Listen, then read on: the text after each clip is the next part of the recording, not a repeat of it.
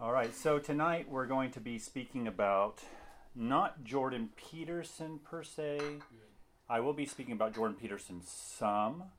I will be not speaking about uh, some of the things that have made him very controversial.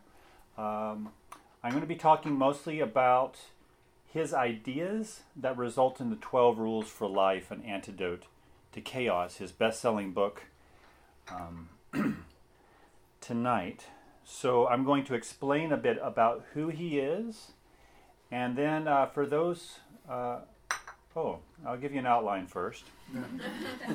uh, and then I'm going to show you a video of uh, just a moment, just a moment, just because people want to hear his voice, see his face. They don't know who he is. So many people are unfamiliar to him, uh, to you, well, to him, and to you. So you don't know each other. I'm going to give an introduction to who uh, Jordan Peterson is and the context in which this book comes out, uh, kind of fundamental beliefs or foundational beliefs of what reality is made up of, uh, what he calls drama, how that drama is unfolded, and then the fruits of his thoughts, which is really the 12 rules for life. I won't be going through all of them, just kind of giving you little tidbits because we're going to have quite a bit in here. And then I'm going to have some concluding reflections about um, how we might hear him well and what we might disagree with him about. Uh, and then uh, reflections for Christians on how we might think about Jordan Peterson as well. Uh, and then we'll have discussion. so, Jordan Peterson is a clinical psychologist, so he meets people, and he's a professor of psychology at the University of Toronto. I've heard that he uh, is the only professor who's practicing uh, psychology, not only a professor but also a, pra- a practitioner. Uh,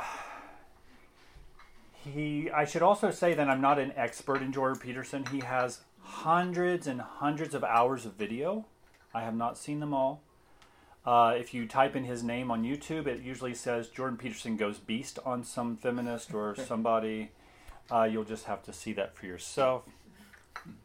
But he's become notorious, uh, either valorized or vilified, depending on your view, uh, for his outspoken views on the inclusion of transgender pronouns.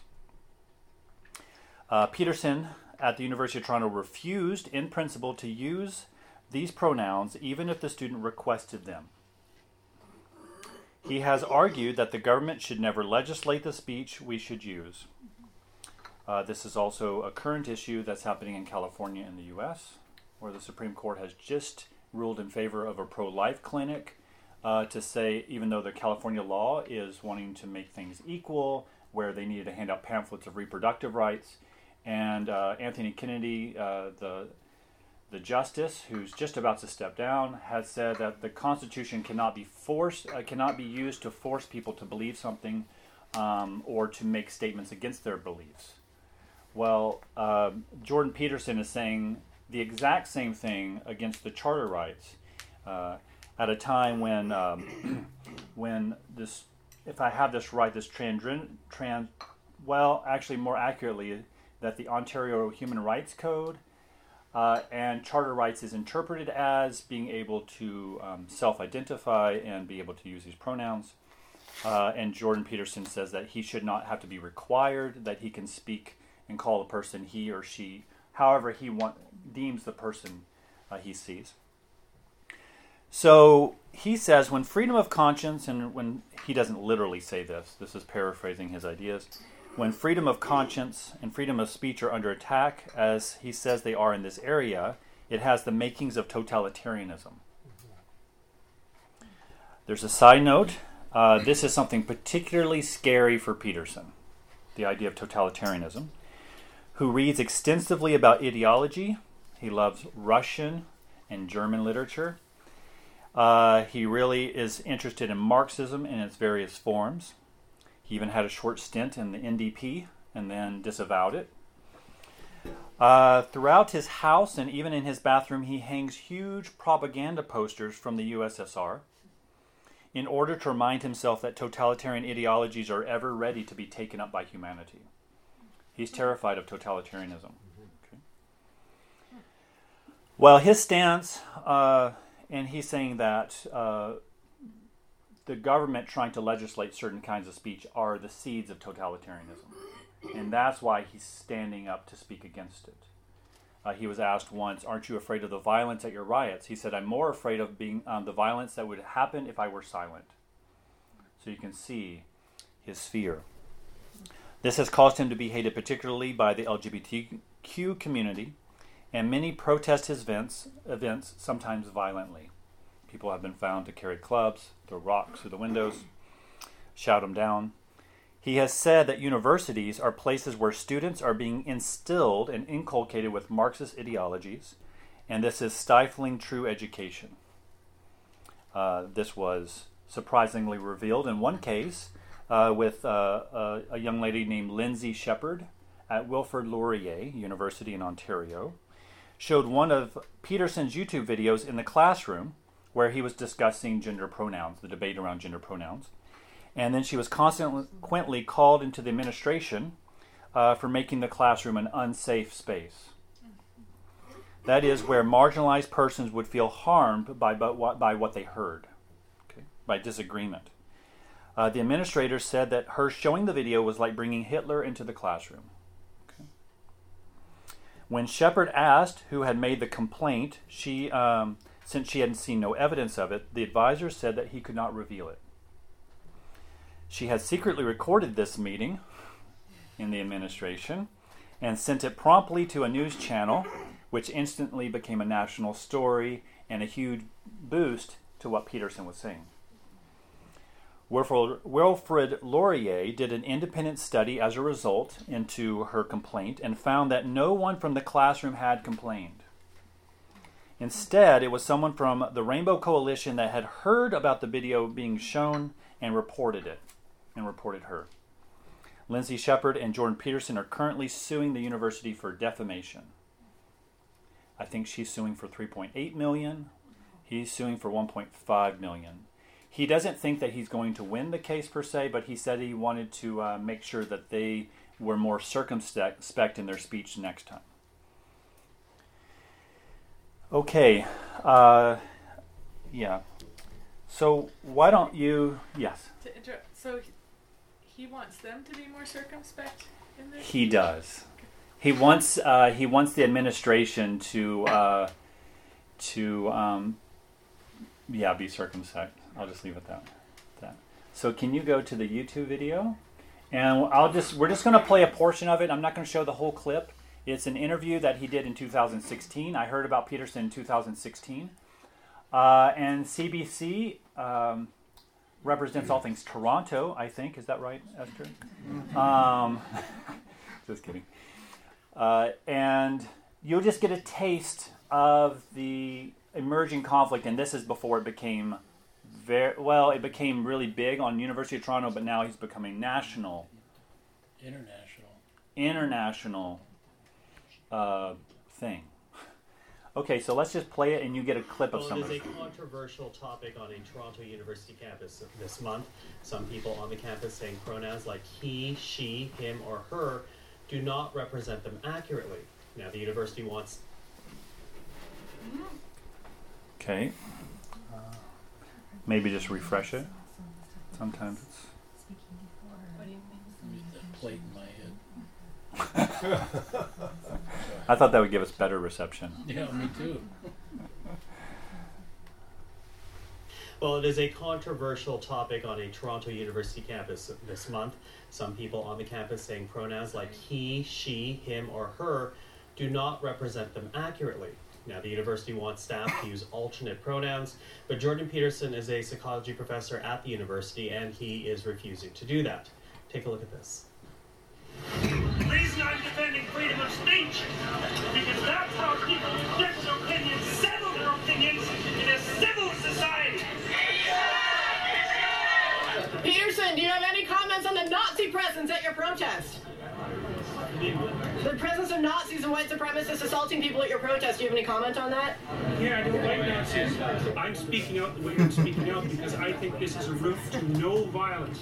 And violence is lurking. And you can say that that sounds like a threat. There was no violence at our protest, though. I just asked, would you refer to me if it wasn't for this law? And I asked you to refer to me with they, them pronouns, would you? And your answer was no. Not if I was compelled to. So, just an example of how things uh, have become heated at the University of Toronto. That scene showing different groups of students, some confronting the professor about his position, others supporting him. Now, Peterson says this is about free speech, but A.W. Peet is also a professor at the University of Toronto who says that Peterson's language is abusive. Joining us right now is Professor Jordan Peterson, as well as Professor A.W. Peet. Thank you for joining us today. Thanks. Uh, Professor Peterson, let's begin with you. Uh, why are you against the use of alternate pronouns? I'm, not, I'm against the use of, of le- legislation to determine what words are, that myself and other people are required to utter. But would you use alternate pronouns if a student asked you to? I think I've made my position on that clear already. Well, perhaps not to our audience at home who are just being introduced to this. Would you use alternate No. pronouns? And why not? I, because I don't believe that other people have the right to determine what language I use, especially when it's backed by punitive legislation. And when the words that are being required are the constructions, there are artificial constructions of people I regard as radical ideologues whose viewpoint I do not share. Well, I, we have a graphic to show our audience at home, uh, just some of the pronouns uh, being used or asked to be used as alternates. Among them, you see here uh, Z or Zim, uh, Z or here, Z or Zir, also hey, uh, or A rather, and per. So just some of the alternate pronouns there. Uh, Professor Peet, when you hear Professor Peterson saying that this is oppressive, how do you respond to that? Um, well, uh, the Peterson drama has done real harm to real people on campus. He's made it harder to be transgender or non binary. Um, I know this from personal experience. I'm non binary and transgender, and I know how it's felt to be on the U of T campus for the last month. And I also know from uh, private communications with other affected people. Um, you know, in New Zealand, where I grew up, uh, academics have a statutory role enshrined in the Education Act to be a critic and conscience of society. So I think that's a, an idea worth exporting to Canada. So I'd like to give Peterson about a B plus for his critic role recently, and a, an F for the conscience part. Um, a student uh, once said to me when I finally obtained tenure, "Now, Professor, that now that you have obtained superpowers, you must agree to use them for good, for peace and justice." So I invite uh, Peterson to start doing more of that. Well, Professor Peterson, those who are asking for this alternate use of pro- use of rather of alternate pronouns, they are saying it boils down to respecting their human rights. How do you respond to that? I don't think it boils down to respecting their human rights. I think that it's an imposition on freedom of speech that's being implemented at a legislative level. I also think that if there was a naturally um, evolving uh, solution to the linguistic problem that's being posed by a small fraction of the transgender community, that people would have already adopted it. We've never had a situation with, in, with in, in, in the usage of English before that required legislation to produce a transformation in the manner in which people spoke. It's a very dangerous precedent. So it's one thing to tell people what they can't say. So, for example, we have legislation um, making it illegal to do such things as deny the Holocaust. It's a completely different thing to demand that people use certain words when they're formulating their own ideas. And I mean, I can get, it's also absurd. I mean, here's one thing that's happened that I don't believe the formulators of this legislation ever foresaw. So, in New York City, for example, there are now 31 protected gender identities. And I see no reason whatsoever why each of those gender identities can't de- demand the use of their own pronoun. And that uh, absurd things like that have been happening on the University of Michigan campus, for example, where students have been given permission to tell faculty members and others what pronouns they're to be addressed by, and they're multiplying rapidly out of control. So the law is bad from an ethical perspective. It's sloppily written, and besides that, the solution that it imposes is practically untenable. Well, I- sorry. Okay, so we can just stop want it there. Professor because we did show. It gives you enough for our sense of his the timbre of his voice, his Alberta accent. Uh, it gives you uh, a sense of how he is at the um, protests and at the riots, or however we might want to call those. and then how he is in uh, a public interview, but he's been now interviewed by Joe Rogan, um, Jim Jefferies, uh, multiple news channels. Um, uh, the guy that used to date Katy Perry, all kinds of people. so it's in this environment Jordan Peterson's book 12 Rules for Life, which is his second book, came out and has become a national bestseller. Uh, in some ways, it's even, I know it's a bestseller in England as well. I don't know el- elsewhere. Though people are quite careful on where they read it. uh, this nice big black and white book with gold letters for 12 Rules for Life. Uh, how many po- people have actually read the book? Okay, a couple people. Uh, this book was not instigated by the current events. However, uh, he was asked to write a book because of his popularity as a professor of psychology. Uh, from his online videos, his online videos were getting many, many hundreds of thousands of views because he's an engaging speaker. And uh, many of what he has said in his videos are rehashed in this book in various ways. Now, his popularity is highest among Christians and conservatives and alt right.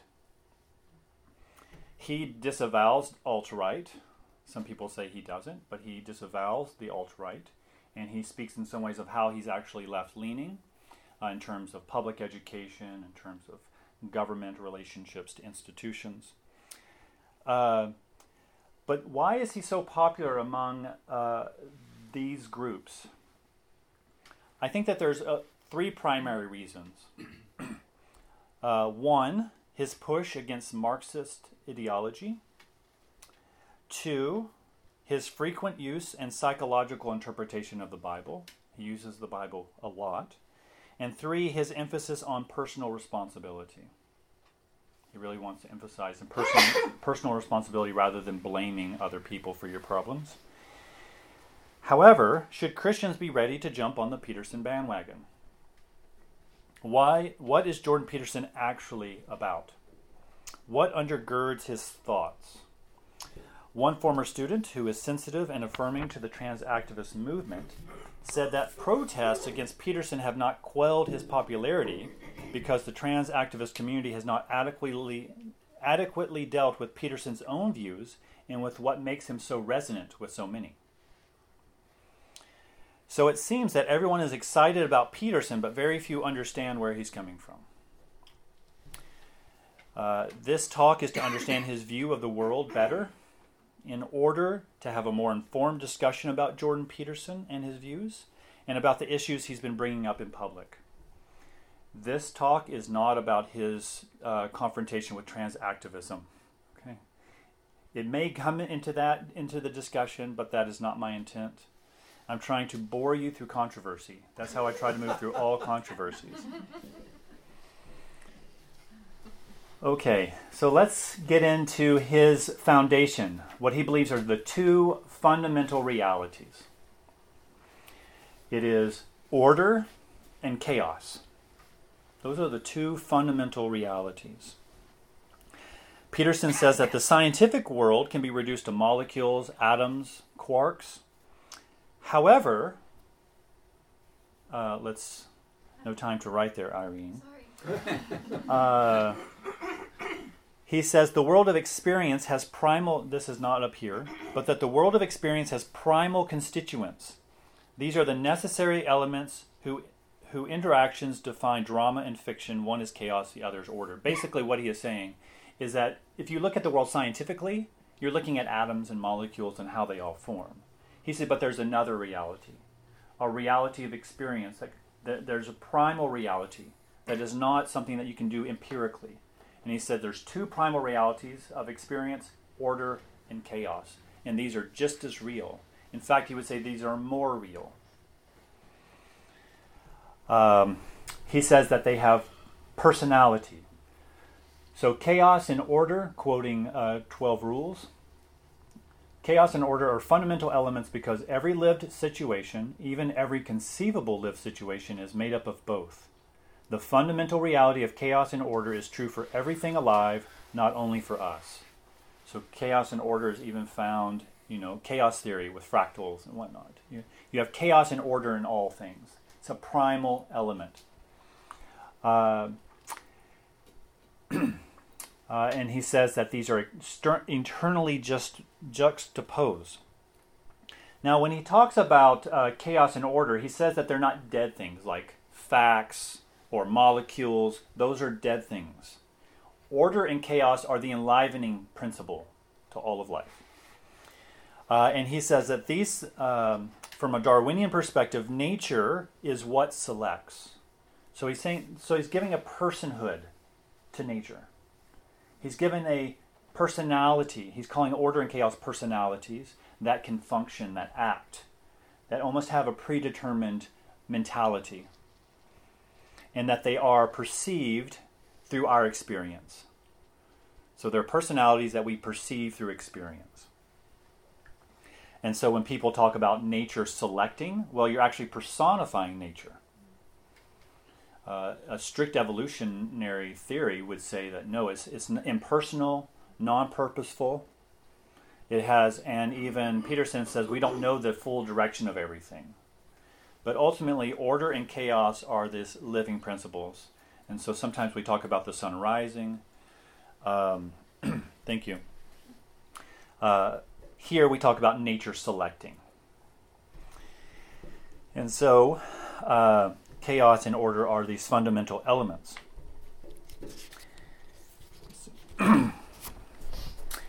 he says that these personalities, let's uh, let's go backwards. The personalities we have evolved to perceive, so we're talking about order and chaos, have been around in predictable form and in typical hierarchical configurations forever, for all intents purposes. So he's saying that there's not only personalities, order, and chaos, but they're hierarchical. We are encoded with hierarchy. They have been male and female, for example, for a billion years. That's a long time. The division of life into twin sexes occurred before the evolution of multicellular animals. So he's saying that male and female are realities prior to human existence. Uh, so you can see a bit of where he would have problems with transactivism, if you see. And not only that, he says that order is masculine and chaos is feminine. Now, you may be offensive, offended by this, but I'm going to explain what he means. But before I get there, I'm going to have a, a classic feminist critique of this kind of idea before I get into a nuanced view of what he's saying. Feminism has critiqued the view of like a, a Platonic view where reason is masculine and the material world is feminine. And so you have the classic arrangement of the scientist um, exploiting the earth and byproduct exploiting the female body. Uh, and so feminism has critiqued the scientific experiment as being uh, biased toward masculinity. Uh, he even gets into uh, language of saying order is God the Father, chaos is Mother Nature. You can almost think of God the Father instructing his order on a chaotic Mother Nature. You almost have this idea of a man exploiting. And sometimes people have made, rightfully in some ways, of many Christians who have been exploitive of women.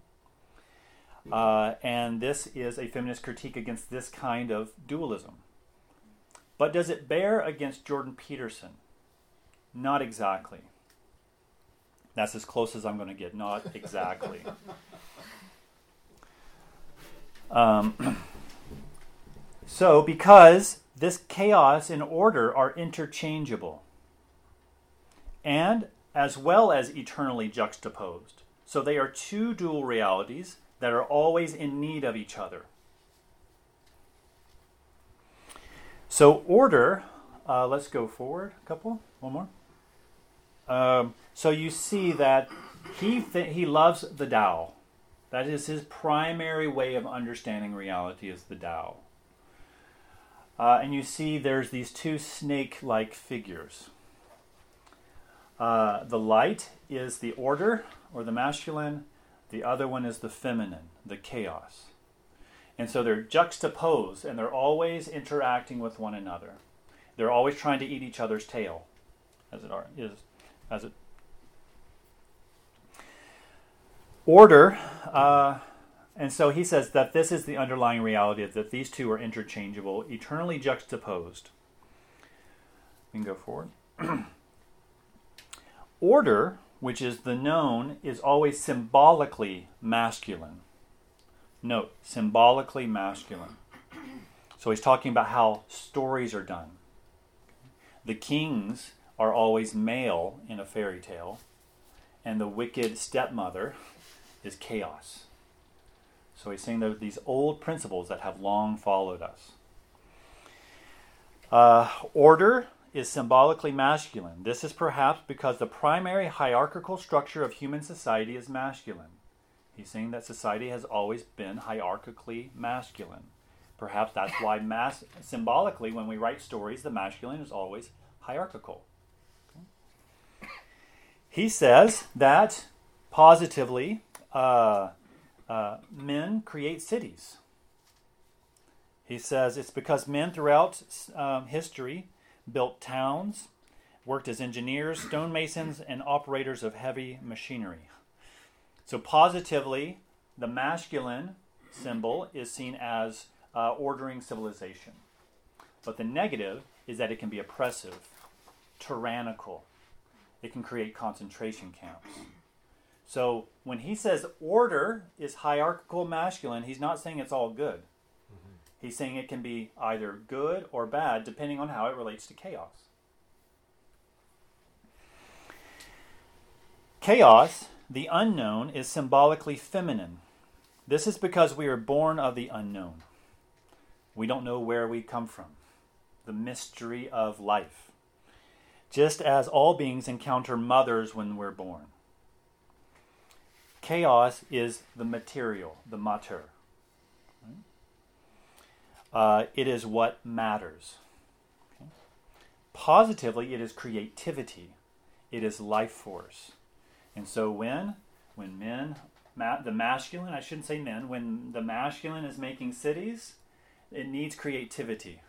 It needs life force. So it needs chaos. But the, but the dark side of chaos is darkness, disease, the overbearing protective mother, uh, that leads one into immaturity or death. Okay. Therefore, they, the yin and the yang, I don't know which one's yin, which one's yang. I don't know if it matters, but maybe it does. They juxtapose and need one another.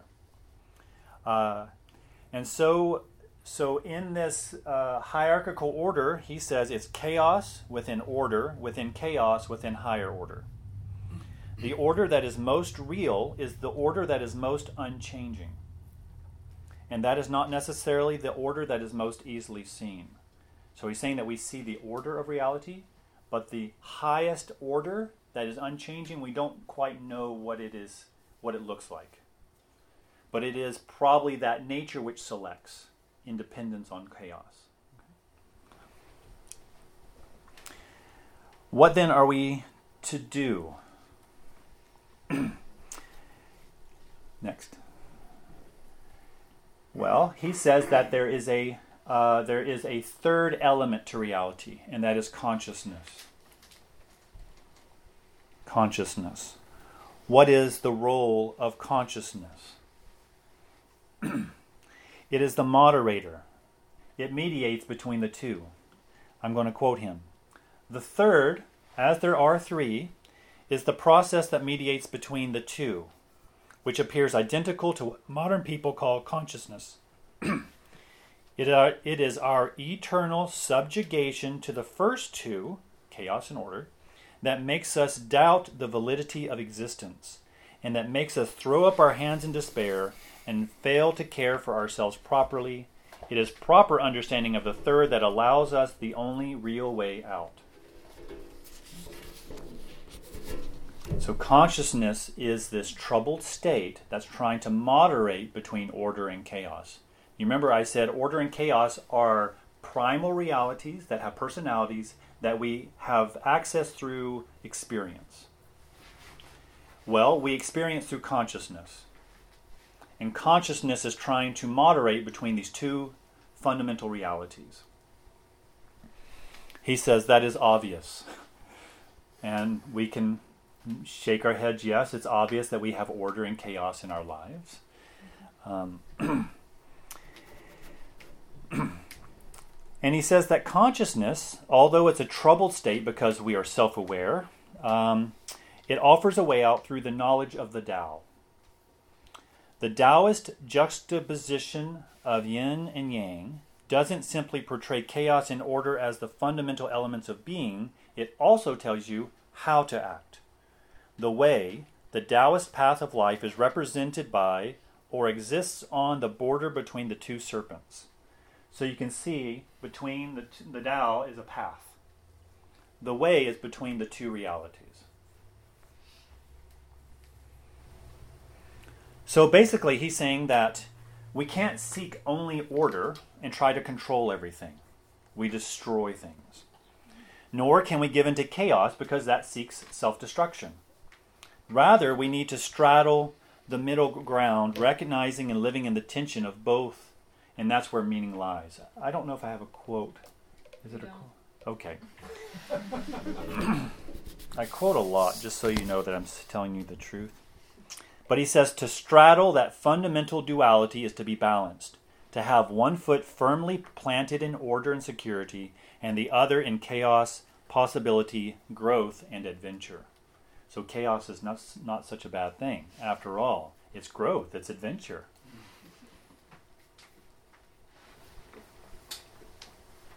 By the way, he says that women uh, uh, also access the masculine just as men access the feminine. So it's he's saying it's symbolic, though he does think that it does play into um, the structure of things, which we can get into later. okay, so now that I've named these fundamental realities, we have the order and the chaos with consciousness as the moderator. Now I want to talk about the drama. Okay? Drama is his word for the uh, for the evolution of experience, or or maybe even more precisely, the evolution of consciousness. Uh, so what he starts is with unconscious animals to where we are now. and you will see how chaos and order and consciousness all are at play here. It's a drama because it's decoded by us through story, through myth, where a scientist may look to patterns and molecular structure in order to determine a beginning uh, and a pattern of how we've developed. Peterson, as a psychologist, deeply influenced by Carl Jung, looks to the development of consciousness. Where do we find that evidence of how we've evolved through experience, through consciousness? We find it within our oldest and most religious stories, through dreams, through symbols. He gives lots of evidence in this, as does Carl Jung. So, where do we begin this drama? Now, remember, he's saying nature is a personality, order and chaos has personality. And so, in a sense, our experience is as if it's a drama. But never forget that this is that we are eternally subjected to order and chaos. So it's a drama symbolically, but in reality, we are just what we are. Okay? That's important to notice, especially as we come to the end as how we think about it as Christians. So we start as unconscious animals, or what he calls the naked ape. Clarify? Do we start as animals, as unconscious animals, being each of us as individuals or humankind as a species? Humankind as a species. Thank you. Um, yeah, we are. We have. Uh, so in that sense, it is a drama where there's a cause and effect. Mm-hmm. There's a prior and then there's a now. Uh, so he really holds to. We have evolved into uh, to multi multicellular animals, apes or chimpanzees being the closest relative. Uh, and ape was right before we became conscious. So apes are the unconscious animals. In the story found in Genesis, Peterson says Adam and Eve don't seem very conscious at the beginning when they were first placed in paradise, and they were certainly not self conscious for the first time. So he's saying when we first encounter Adam and Eve in Genesis 1 or Genesis 2, they are not conscious or they are not self conscious. Uh, because, uh, he says, because they don't know that they're naked. Okay?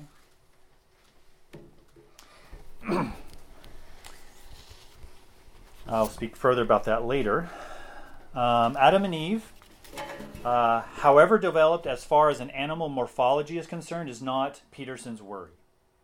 He is not thinking like a scientist, he's thinking like a psychologist. Rather, he imagines that prior to conscious existence, humans existed as unconscious animals in their environment.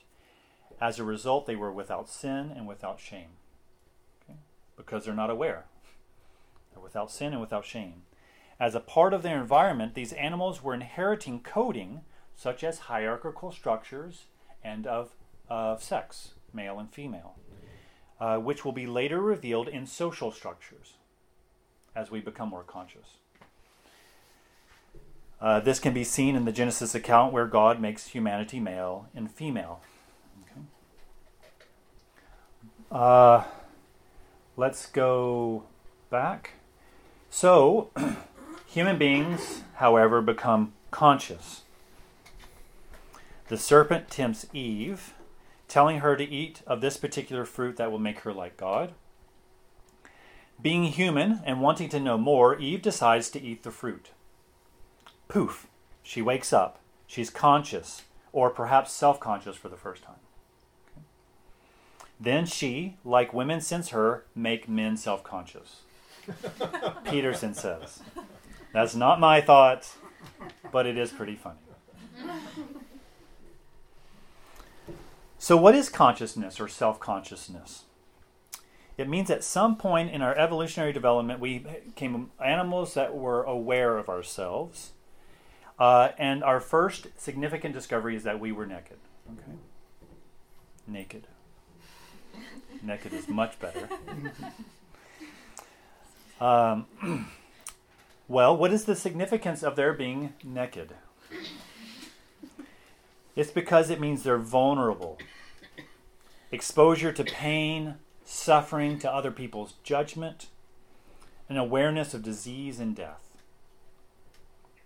This makes Adam and Eve aware of their unworthiness to stand before God, says Peterson. Uh, so, this means original sin is not a story about disobedience to a personal creator. Rather, it's a story about humans becoming aware that they are animals in a um, that are vulnerable to their weakness and to death. Uh, so, So then, this is them. Oops, go back. Back. And then God banishes the first man and the first woman from paradise out of infancy, out of the con- unconscious animal world, into the horrors of history itself. Okay, so they're becoming conscious of history, the horror of history, the horrors of history. You can hear a ring of totalitarianism in there.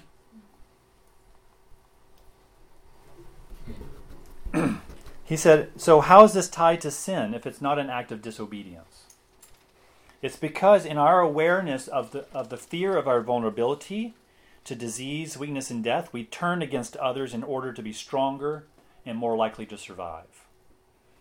Uh, we're afraid, and we know exactly what makes you what makes you scared and what and what hurts you.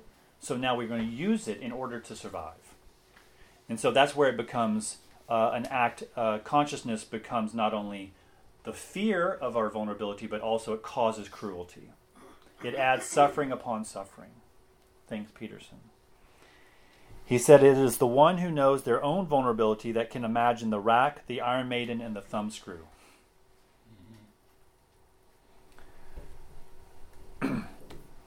the let's go back, back. Uh, there's going to be a lot of backs on this tape. Yeah. That's fine. Uh, so the first stage is unconscious animals. We become conscious of our vulnerability and cruelty. So where does religion and mythology come in? Now you can go forward. Quoting Peterson, which sounds a lot like Carl Jung, but much more accessible. Our ancestors worked out very sophisticated answers to such questions, but we still don't understand them very well. This is because they are in large part still implicit, manifest primarily in ritual and myth, and as of yet incompletely articulated. We act them out and represent them in stories, but we're not wise enough to formulate them explicitly. We're still chimps in a troop, or wolves in a pack. One day, however, not so long ago, we woke up. We were already doing, but we started noticing what we were doing. We started using our bodies as devices to represent their own actions. We started imitating and dramatizing. We invented ritual. We started acting out our own experiences. Then we started to tell stories. We coded our observations of our own drama in these stories. In this manner, the information that was first only embedded in our behavior became represented in our stories. But we didn't and still don't understand all what this means. Uh, the biblical narrative of paradise and the fall is one such story, fabricated by our collective imagination, working over the centuries. It provides a profound account of the nature of being and points the way to a mode of conceptualization and action well matched to that nature. Let me explain what he has just said. He's saying that we have myths or religious stories. Long time ago, when we became conscious, we started trying to figure out oh, you hurt, as, as we are almost discovering language. And we also started telling stories, maybe, um, you know, dancing like a, a, beast or something like this. That's how I dance, by the way.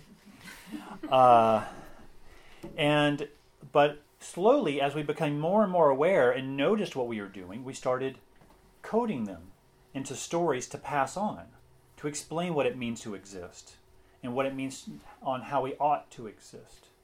This became myth. This is uh, origins of humanity. This became religious stories. Uh, the biblical narrative, he says, of uh, the paradise and the fall is one such story, fabricated by our collective imagination. And he says that it provides a profound account of the nature of being and points the way to a mode of conceptualization and action well matched to our nature. So he's saying that it was representational because now we have consciousness that can imagine and, uh, and personalize things. But through that, we also come to understand ourselves. So this is heavily influenced by Carl Jung, the 20th century Swiss psychiatrist where he says the collective unconscious creates narrative.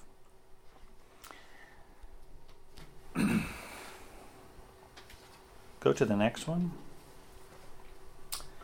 So, to quote Carl Jung, the history of religion in its widest sense, including therefore mythology, folklore, and primitive psychology, is a treasure house of archetypal forms from which the doctor can draw helpful parallels and enlightening comparisons for the purpose of calming and clarifying a consciousness that is all at sea.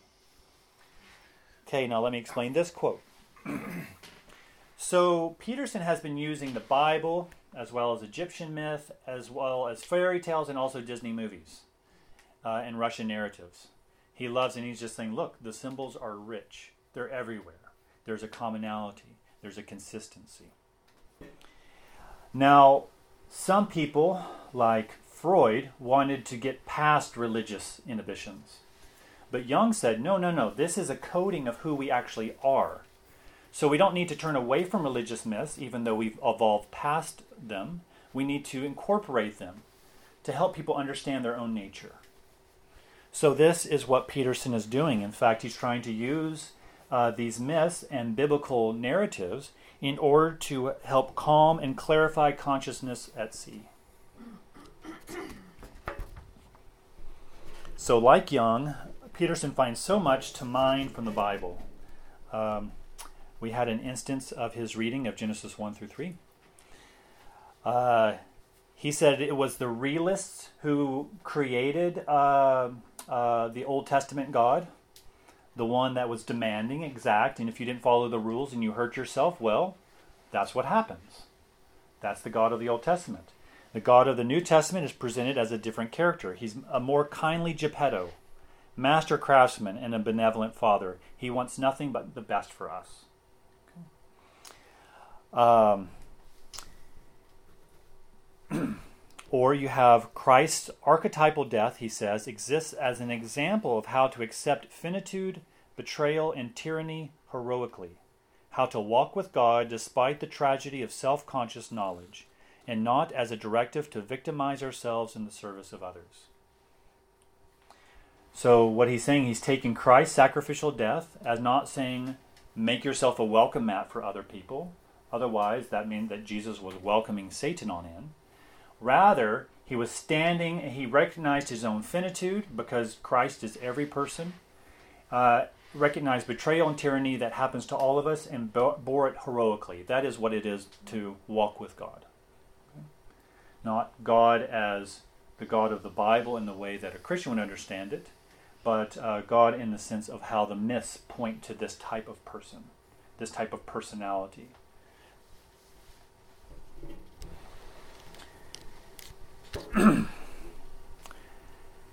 okay, the next stage. So we we had the consciousness, and then we started creating stories about this place of suffering, and then Christianity undercut itself and made way for science. Uh, Christianity is the religion, and the Bible uh, is the religion, and uh, the Bible is the book that Peterson is most familiar with. And although he does not believe in a personal God, he speaks highly of the miracle of Christianity, in that it created the dignity of each human person, because it is not obvious in nature that everyone is equal or has dignity, um, and through this created a less barbaric society. And secondly, uh, the importance of the future. Uh, that Christianity enabled us to understand the importance of the future and therefore able to sacrifice the expedient for the sake of the future. He's saying that um, even though the immediate seems more pressing. So Christianity revolutionized consciousness, he said. And so it, it gave us the idea that everyone's dignified and that the future is important, even though these things are not empirically provable. However, Christianity had its problems. Carl Jung said that Christianity's focus on heaven failed to sufficiently deal with problems in the here and now. Then, slowly, alchemists and then scientists began to focus on the transformation of matter. I don't know if I have a quote. As the Christian revolution progressed, however, the impossible problems uh, it has solved disappeared from view. That's what happens to problems as they are solved. And after the solution was implemented, even the fact that such problems had ever existed disappeared from view. So he's saying that uh, Christianity revolution solved many problems, and then once it solved the problems, people forgot Christianity's usefulness because it had already solved the problems. And in fact, we don't even realize that these problems were now solved. So he's saying, I'm looking to the Christian Bible because you don't even know that these were problems that we deal with and have been dealt with by Christianity. But it has, we have grown out of it, just like an infant grows out of uh, out of home. So do so do we as a human species need to grow out of Christianity. Then and only then could the problems that remained, less amenable to the quick solution of Christian doctrine, come to occupy a central place in the consciousness of the West come to motivate, for example, the development of science, aimed at resolving the corporeal, material suffering that was still all too painfully extant within successfully Christianized societies. So, saying that Christian doctrine had room for the dignity of person in the future, but it didn't have any room for the suffering that we have now. Nietzsche, uh, another huge influence on him, uh, uh, Peterson says that the first attack that Nietzsche has against Christianity is that Christianity undermined itself by its own high truth. It enabled to see beyond this world, and therefore enabled people to see beyond what is expedient, but in doing so, undermined itself with immediate problems. So, it, so as they were looking into the future, it undermined Christian, and it gave them hope outside of the immediate problems. It said, "Oh, I can sacrifice for the future." And so when you're saving money or maybe sacrificing toil and sweat for the for the future of your children, in the immediate you don't recognize it unless it's revealed, like, oh, the future is important. Uh, he's saying that that's what it did, but then it forgot the immediate. It solved a problem, but then it left a gap. And that's what Nietzsche is saying. Or that's what Peterson is saying Nietzsche is saying. More importantly, says Peterson, is Nietzsche's second attack, attack, which is against the removal of the true moral burden of Christianity. This means that Christianity uh, is based on Christ's all sufficient sacrifice. It removed the need for followers to carry any moral burden, mm-hmm. says Nietzsche. Okay. The church had watered down the need to imitate Christ, since justification came not by effort, by, by, by faith in God's grace alone. In this way, Christians fell into the status quo, and uh, the church had become a servant of the state, according to Nietzsche, which he saw in the German Lutheran Church saying that they're so heavenly minded they're no earthly good.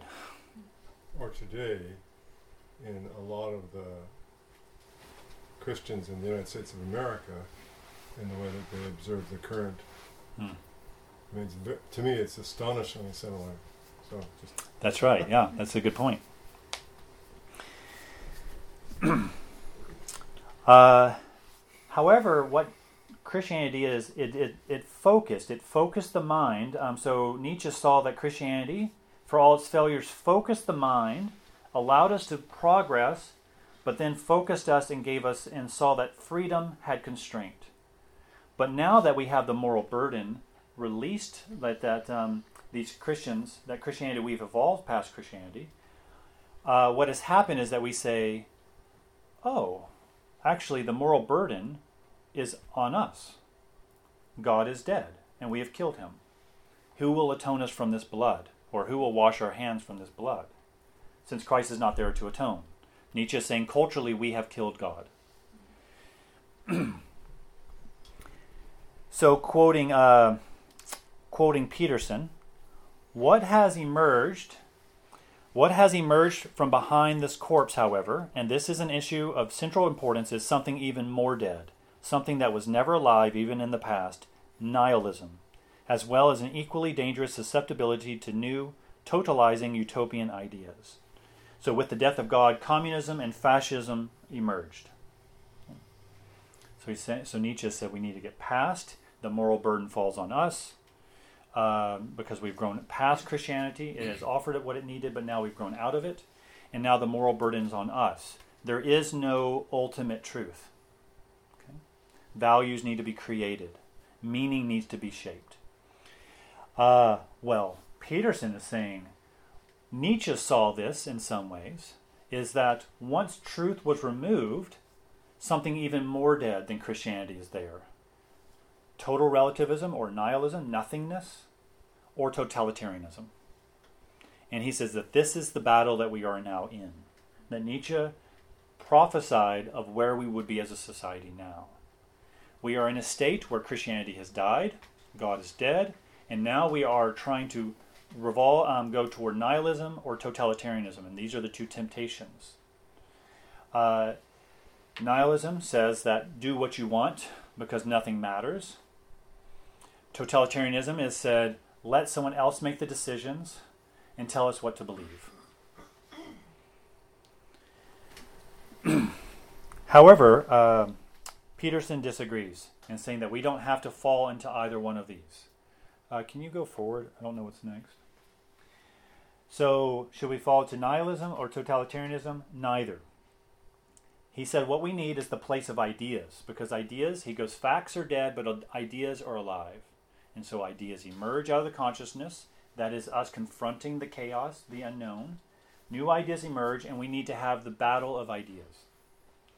So we need to have a, a, a, basically a battle. So he doesn't see that happening in society where you either agree or you're maligned. That's how he feels society. There's no real dialogue between ideas. So he says that that's one way to- forward. The other one is saying that we need to alleviate suffering in all that we can do. Uh, that is the only way forward is to alleviate suffering. Uh, Do I have a quote there? Yes.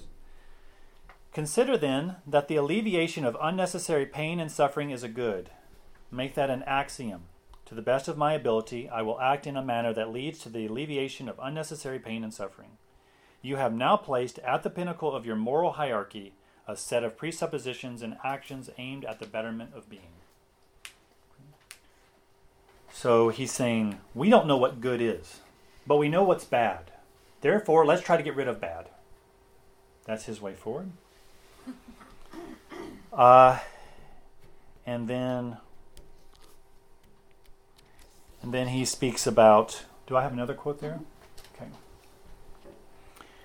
So here's another idea. And this is where you can really hear his personal responsibility. We're getting close to the end of his ideas. You could help direct the world on its careening trajectory. So, careening trajectory, this is a drama that has no real direction, but it's going somewhere in this careening, and we have to hold on for our life's sake. You could help to direct the world on its careening trajectory a bit more toward heaven and a bit more away from hell. Heaven is making the world a better place, hell is adding suffering upon suffering. Once having understood hell, researched it, so to speak, particularly your own individual hell, you could decide against going there or creating that. You could aim elsewhere. You could, in fact, devote your life to this. That would give you meaning, with a capital M. That would justify your miserable existence. That would atone for your sinful nature and replace your shame and self consciousness with the natural pride and forthright confidence of someone who has learned once again to walk with God in the garden. Okay, so he's just used a lot of religious language. On a cursory reading, you're just like, yeah, it sounds kind of good. But then as you you go deeper in his thought, you know, oh, what is that? So uh, so he's saying that we need to make it toward order, away from chaos. Uh, personally and socially, trying to alleviate, that's meaning. Meaning is making a choice in the face of absurdity. Life is absurd. Make a choice. Because you have the freedom of choice to make a place the better, uh, you know, even though that is an act of faith, that's an act of courage to want to make it better for no other reason to than to not make it worse is meaningful. That is the way forward. And not only that, this will atone. What will atone? Your choice to choose to be a better person, uh, to be a better person tomorrow than you are today. Okay, that's the end of his drama and the end of his thoughts. Uh, these are just, I'm just going to read his rules. I'm not going to, I don't have time to go into his rules about what he says in each one. But uh, there it is. He used to have 40 rules, and then he went down to 16, and then he finally settled on 12. I don't think there's any systematic order to this. Okay. Sometimes it's very deep and philosophical and psychological, and sometimes it's very new agey and shallow. Okay. Uh, so if you want to know more, you can stand up straight with your shoulders back. Rule number two treat yourself like someone you are responsible for helping. Rule number three make friends with people who want the best for you. Rule number four compare yourself to who you were yesterday, not um, to who someone else is today. Not bad rules, right? Uh, rule number five do not let your children do anything that makes you dislike them. Okay. Uh, number number six: uh, set your house in perfect order before you criticize the world. Okay. Now, rule number seven: pursue what is meaningful, not what is expedient. Uh, rule number eight: tell the truth, or at least don't lie.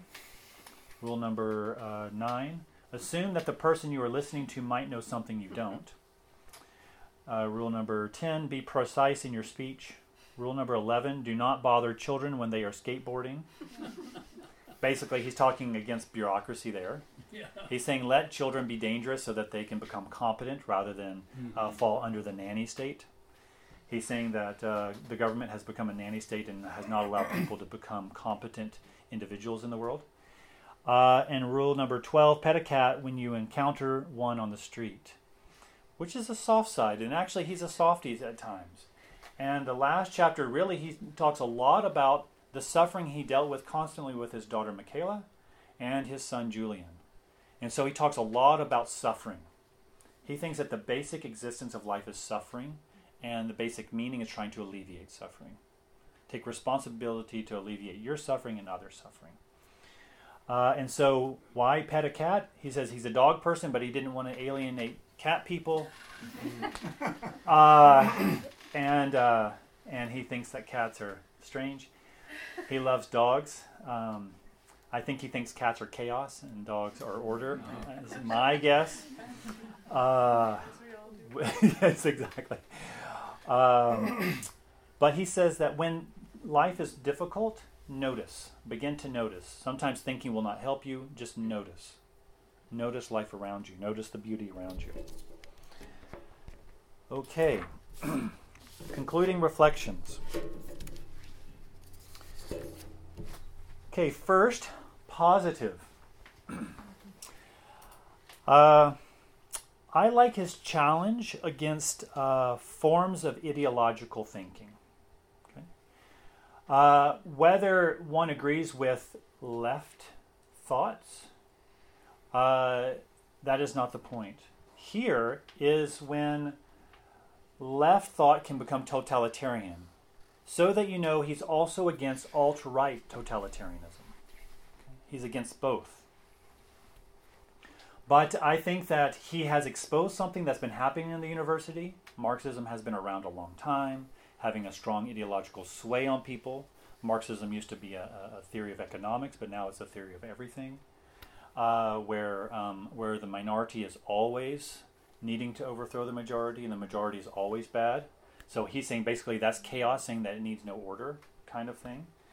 Uh, and I think that, okay, he's created an alternate voice. He's wanting to uh, become an idea. That's great. I wish that, and he calls for the free exchange of ideas, and I wish that his dream would come true with his thoughts and with people being able to respond. But it seems that he often engages with people from the left in interviews and debates, and you can find tons of them online. Um, and then the third one is that he calls for personal responsibility against suffering.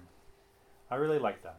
Um, that if a guy doesn't know what he's about, uh, he's an agnostic, he thinks that the world is chaotic, yet somehow he holds on with an act of courage, an act of faith, of wanting to alleviate suffering, only because he doesn't want it to become worse. I think that's pretty noble. Uh, that he's holding on to something that he be- believes is deep, but he doesn't know why. I think that's something that we can really applaud. Caution, uh, particularly, uh, well, just he believes reality to be reductionistic and eternally dualistic. I have a problem with this. Can you uh, expound on that a little bit? The language I'm using. Yeah. Uh, well, eternal dualism is the easiest one to explain. That he he thinks that there's only two ideas that are true, and it's the ideas that are there rather than a personal God who holds all ideas and holds all realities. Um, in in Christ, all things cohere. So when you create a dualism, uh, it creates conflict as an as a. Well, I'm explaining it right now. Okay, let me just keep going. uh, I'll keep going with my answer to you. Thank you for asking uh, is that when you have an eternal dualism, that means reality is by nature conflictual. Shalom or peace is not the fundamental reality, it is a place of conflict. Uh, you strive for heaven out of this eternal domain of conflict. Well, that makes me curious about how long, how far you can go, or how much you can accomplish. Uh, reductionistic because he reduces meaning to consciousness, in turn, the self. And as soon as you reduce reality to something that is within God's created order, it creates dualisms, actually. Uh, if you create everything to materialism, to matter, it creates a, well, what are we to do with consciousness? So, mind and cosmos are in conflict and that's what that's the strong problem with the strict materialists because they think, well, there is no such thing as free will. There is no such thing as the mind. Uh, and so there's a dualism, and they're trying to cohere it through the, um, the, the reductionism of material.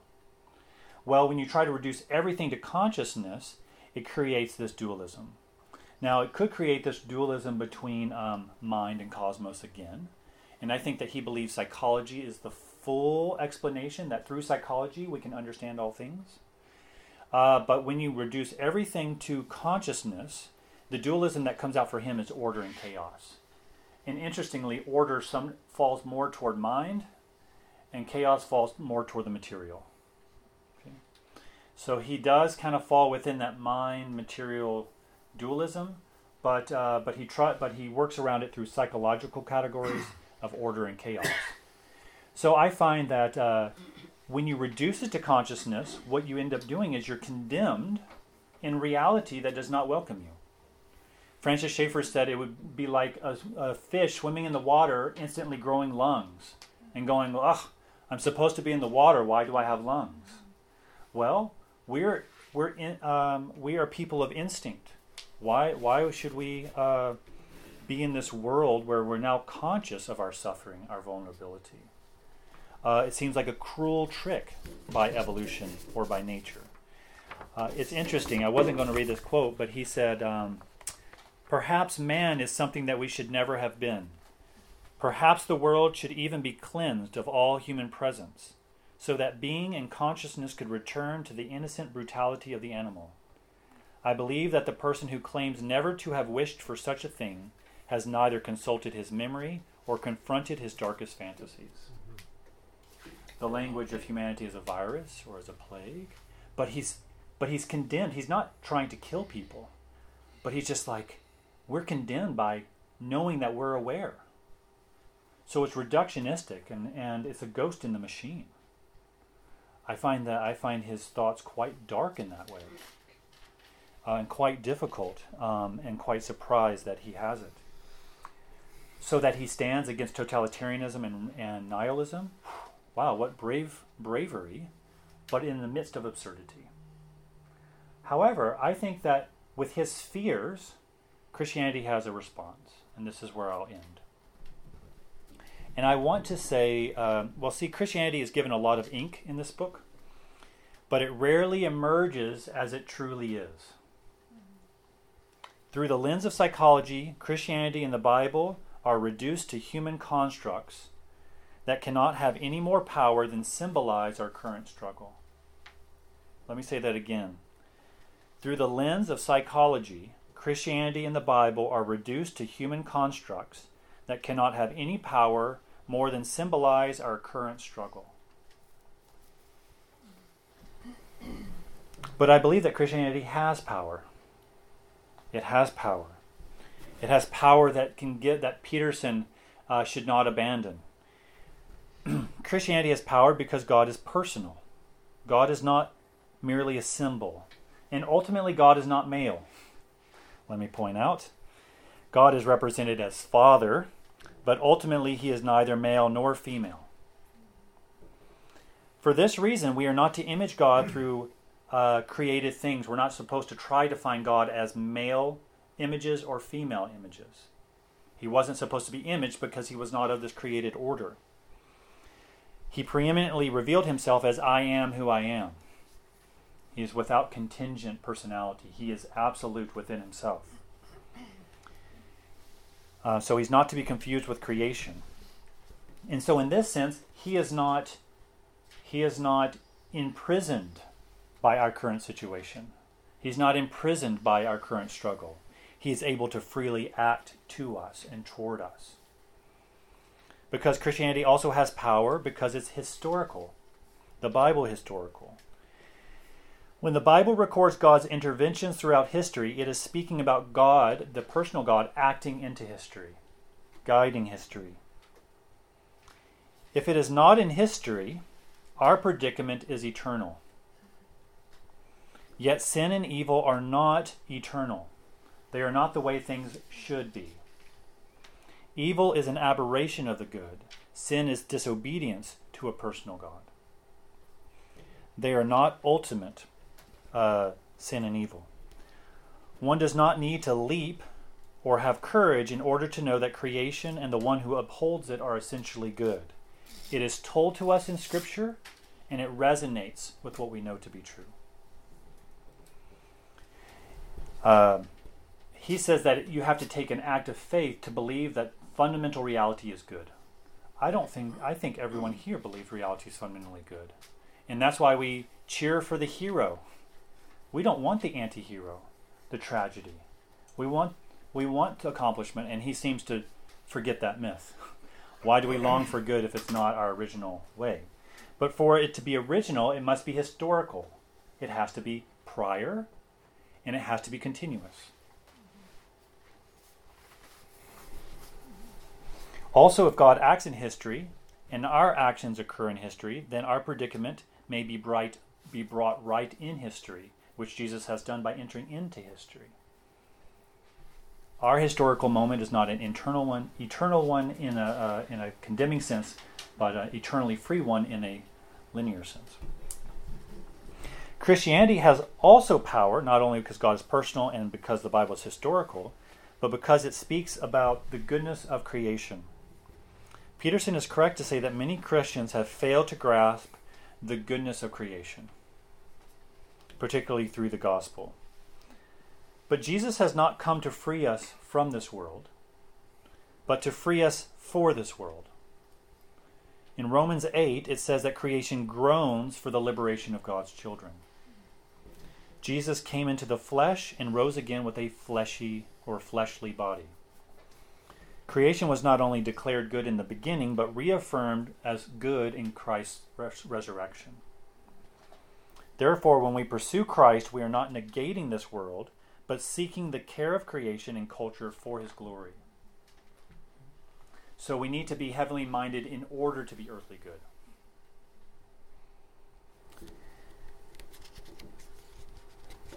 In this way, uh, Peterson also captures something uh, particularly important about Christ's sacrifice. It's not a denunciation of this present world, which is interesting that that's not what Peterson sees it as. That's what most people see it as. Rather, he sees it, he interprets it as a denunciation of the self, capital S self, over God's world. It is a denunciation of sin and tyranny and over destructive qualities of life on earth. It is a denunciation of expediency so that God's kingdom may be established by God's purposes. But this is not merely symbolic, but real. and Christianity has power to promote personal moral responsibility.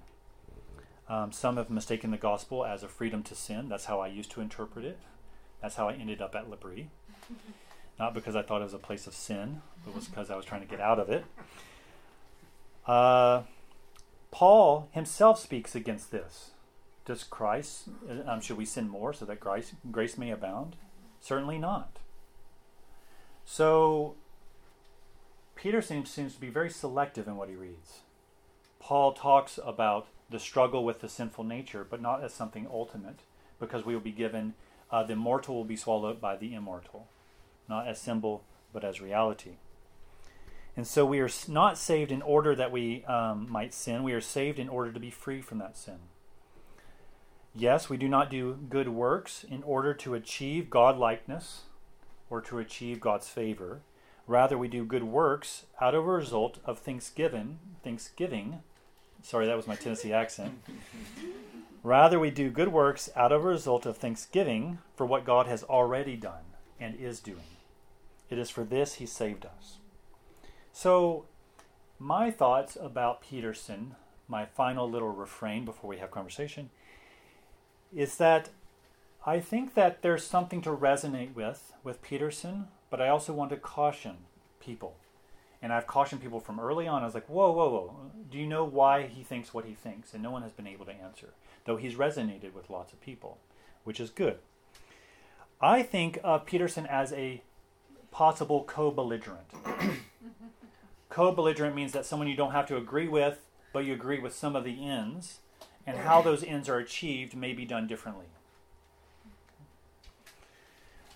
Um, Julia worked in the downtown east side. Uh, some of the nurses were Buddhist, and, uh, and they would expend themselves to help people who were homeless, who were diseased. And I was just like, wow, like is it the same thing that Julia is doing out of the gospel and what they're doing out of uh, the Buddhist principles?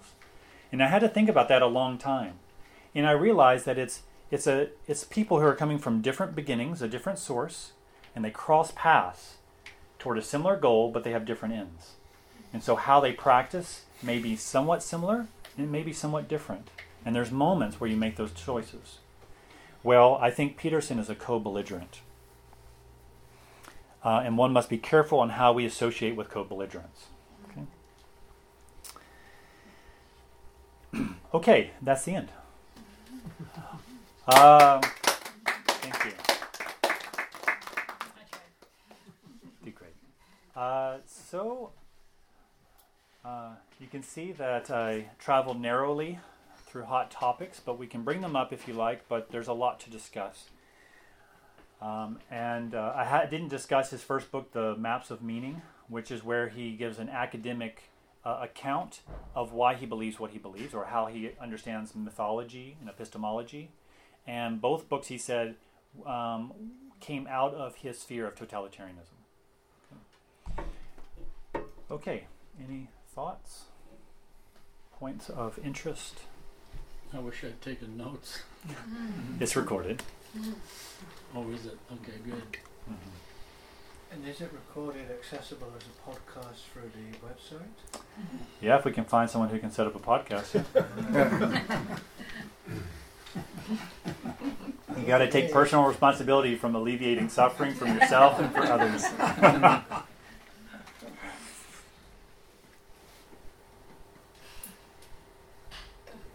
Go for it. It does. it does seem just like a, just like many different kind of social types of social constructionism, where, like, why, why should he pick suffering, or like, why does he get to say totalitarianism? Totalitarianism. Wow. It's a hard word to say. Totalitarianism is Mm. bad.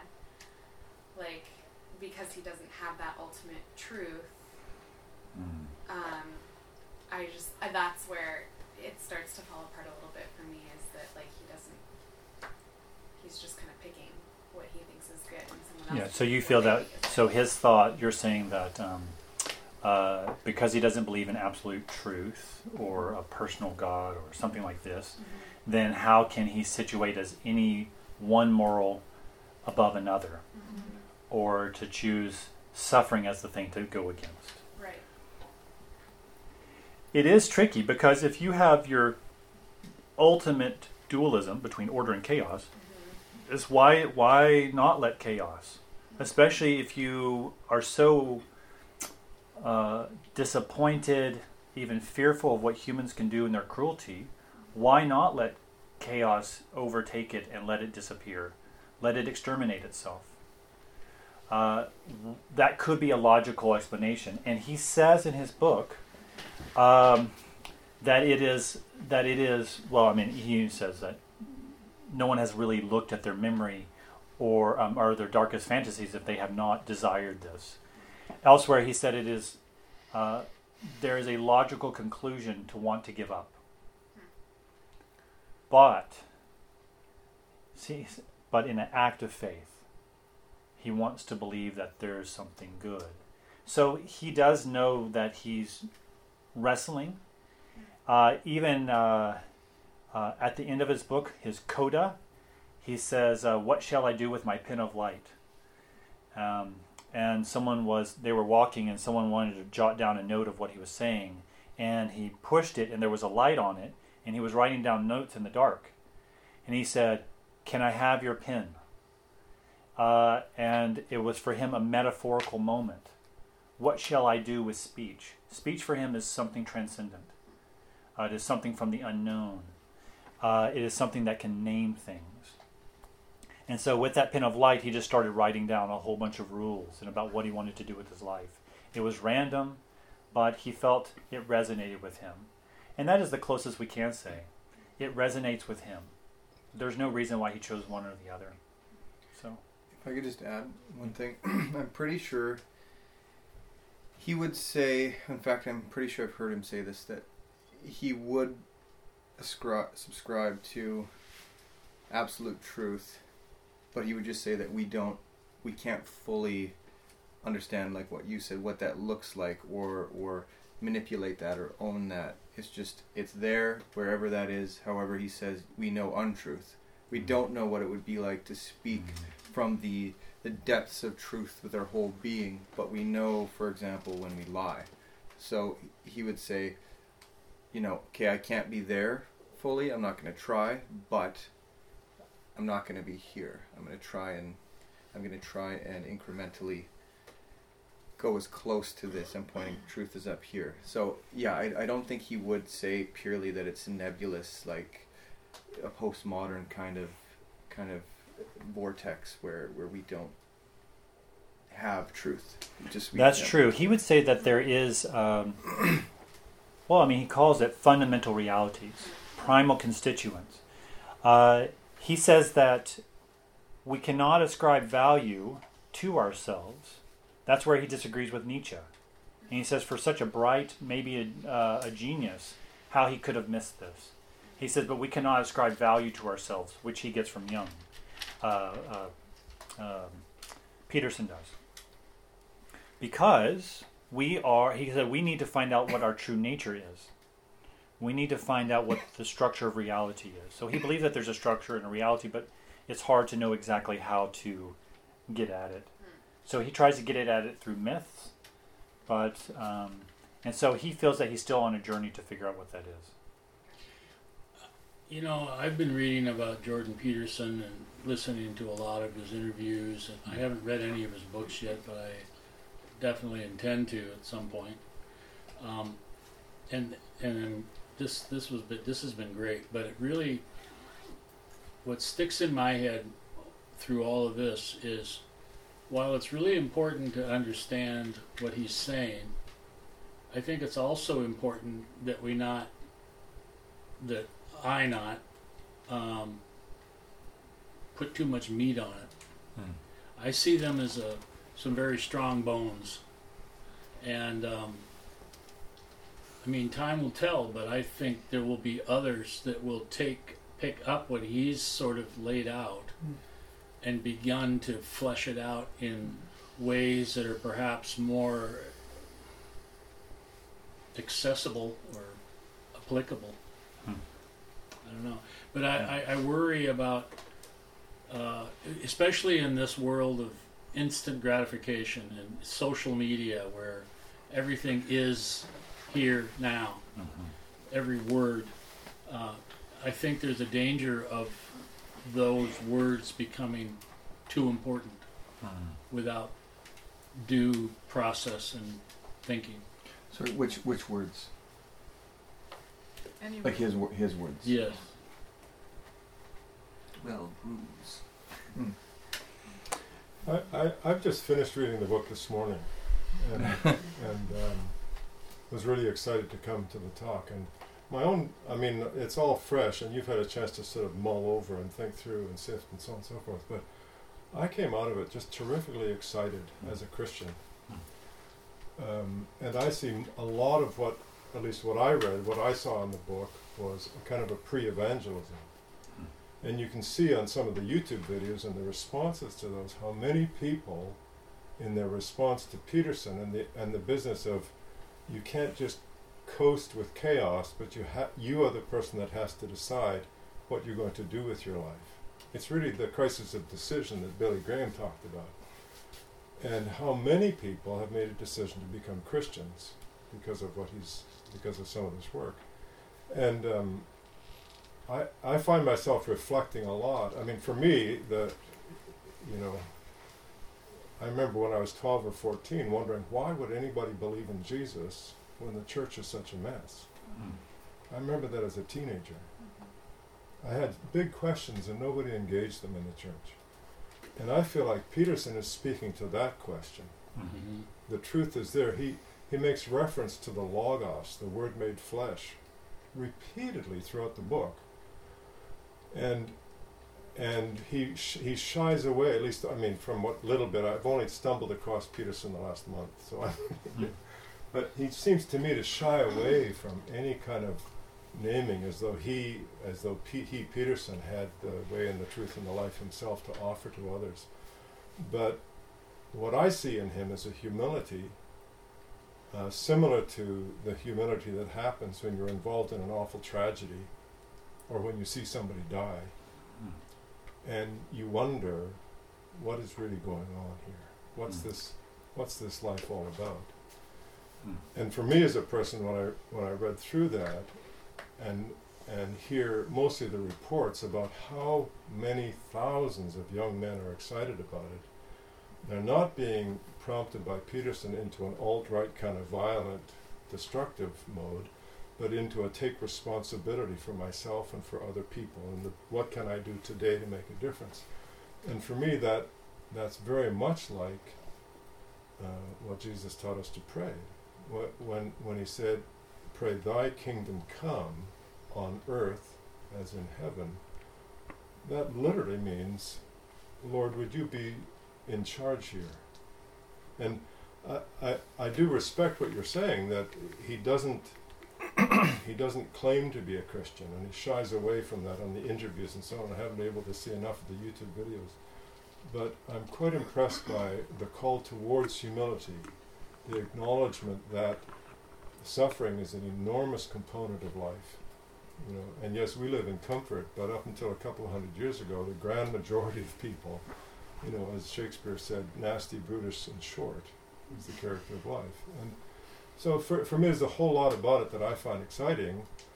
Uh, not just holus bolus to buy into it, but rather to say, well, this is exciting in the world that we live in today when, from my perspective in the Christian church, I, I say, my goodness, why would why would people follow Jesus when Christians don't? Mm. Why would why would why would we expect anybody to take Jesus seriously when we don't? And and where I see Peterson is humbly calling our attention to some of those deep questions that that persist, that are part of us, that are that are present in the world. You know. So I, I this has been tremendous uh, stimulus. So thank you very much. Yeah, no, it's good, and I, and I I agree with what you say. I mean, uh, when I first started hearing Peterson, I I was alarmed and curious at the same time, uh, and I thought, wow, what guts, you know. Um, but I also wanted to know a little bit more behind him, Mhm. and reading the book as maybe you have is, I mean, as you did, is. Um, uh, is that sometimes I'm like, this is so good, Mhm. and then sometimes I, I was thinking, oh wow, Yeah. he just flies off into outer space. Yeah. Uh, it can be shallow and then very deep. Uh, I found it something that I wanted to read through. Mm-hmm. It wasn't something that was scholarship or homework. I was actually trying to understand the man, but also to understand his ideas, because I felt that you know, and you said it, uh, and I should have said it, but is that I believe that him introducing a way into the conversation Mhm. has created a huge amount of dialogue and understanding, even in the university. I've met a couple of men who said that they were very left leaning, but they had just turned off, and now they, they're, they're choosing that they want to be men, not in an oppressive way, Yeah, yeah. because that's what they've been taught. If you want to be a man, you're going to be oppressive. Yeah. Uh, so don't be a man. Which, which uh, uh, that's what Peter said. And I couldn't get onto everything he said. I mean, he says so much. No, no, it's too much. But uh, I didn't even really talk about his rules. uh, this book was on his book, and I didn't even get to any of his rules. But um, but he says that the more the nanny state diminishes the importance of masculinity, the more men will turn to either masculinization or jihadism, like radicalism, because men don't know where they can be men. Uh, and uh, so he does talk about that. And so I've seen a lot of men, uh, or not a lot, just a couple, who, of men who said that, wow, you know, I really feel that I can take responsibility now and I need to make choices now rather than just being dependent. I need to make choices. And so, in that sense, I, I'm all for it. Also, um, yeah, I see it as pre evangelism. And Christians look at him and say, "Wow, this is kind of things that we've been saying, but through Christianese, mm-hmm, mm-hmm. uh, or thr- or trying to use the Bible in a way, or communicating articulately, but not in the public square." Right. He stands out on the U of T campus and speaks. Mm-hmm. He doesn't have to do that. He has other jobs to do. You know, mm. it's quite interesting. I mean, he he's not saying, "Oh, if I do this, then I can sell some books." Right. No, he said that when he was writing this book, he said, "If I don't get out and do it myself, then why can I say that I wrote this book? I have to take responsibility too." And so that's why he started stepping up. Uh, whether you agree with him or not, but the idea is that he introduced something that was not being allowed to be said. Uh, and also, he's saying things that he's actually bringing so many people who aren't Christians to the Bible and saying, wow, there's so many stories here that are powerful. And maybe they're picking up a Bible to say, oh, I want to understand it. And if they read the other stuff, yeah, it could very much act like pre evangelism. Uh, and how do we contend with suffering? So I agree with you. Um, I'm not trouncing Peterson, No, not at all. but I am trying to be qualified Yeah. um, because some people have Peterson almost, you know, on the cross. Yeah, yeah. uh, and I want to be careful of that. of. Yeah, that's exactly what I was trying to say. Yeah, I want to be careful of that. I, I was just thinking about what you're in the beginning you were saying. How do we understand where he's coming from, um, you know, as accurately as possible or whatever? And one crucial puzzle piece I think that I think is missing from just like the not not this conversation I mean, but just in general. Um, I've been thinking a lot lately is Marshall McLuhan. I think that's like if you Mhm. really want to know Peterson, read Marshall McLuhan because that's the relevance and the poignancy of everything that he's saying and how it corresponds with the nature of uh, meaning today. Like, Can you explain? yeah, that was the, um, well, well, Marshall McLuhan. Most people are well. If you're not familiar, he's the his famous term is the medium is the message, right? He was a big media uh, intellectual From Canada. from Canada, yeah, from Edmonton too. So, uh, um, and so long story short, the con the medium that we actually utilize, uh, it, it it shapes the message, it shapes the information that we consume. So we've seen that play out a few times with radio, with television, and on and on. So. Um, we need to be aware of the qualitative outcome of the media that we are consuming and, and just in how that is occurring. It's going to dictate the message. So, long story short, where that would occur today, there's millions of ways we can Facebook. talk about with, yeah, with with Peterson. But like for example, with podcasts, there's this idea that we are we're really stupid and we're instantaneous culture and on and on and on. But one of the uplifting things about Peterson and all this stuff is that like people will listen to a two and a half hour podcast or 15 years worth of three hour long lectures about truth and semiotics and deep level university stuff and it kind of it it undermines that idea that we are interested in just shallow crappy like football in the groin videos right so peterson's a catalyst for some some really really interesting game changing stuff when it comes to uh, meaning and content and who we are as, a, as our current identity in, in the 21st century postmodern culture. So I guess that's where I could I could leave that.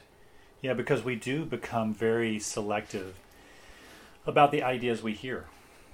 You know, uh, you can, you don't even have to unfriend people anymore. You can just say, "I don't want to see what you have to think about because you're dumb or or you're naive or whatever word Or you, you might don't think use. like me. You don't think like me, and so you end up work. You start living in an echo chamber.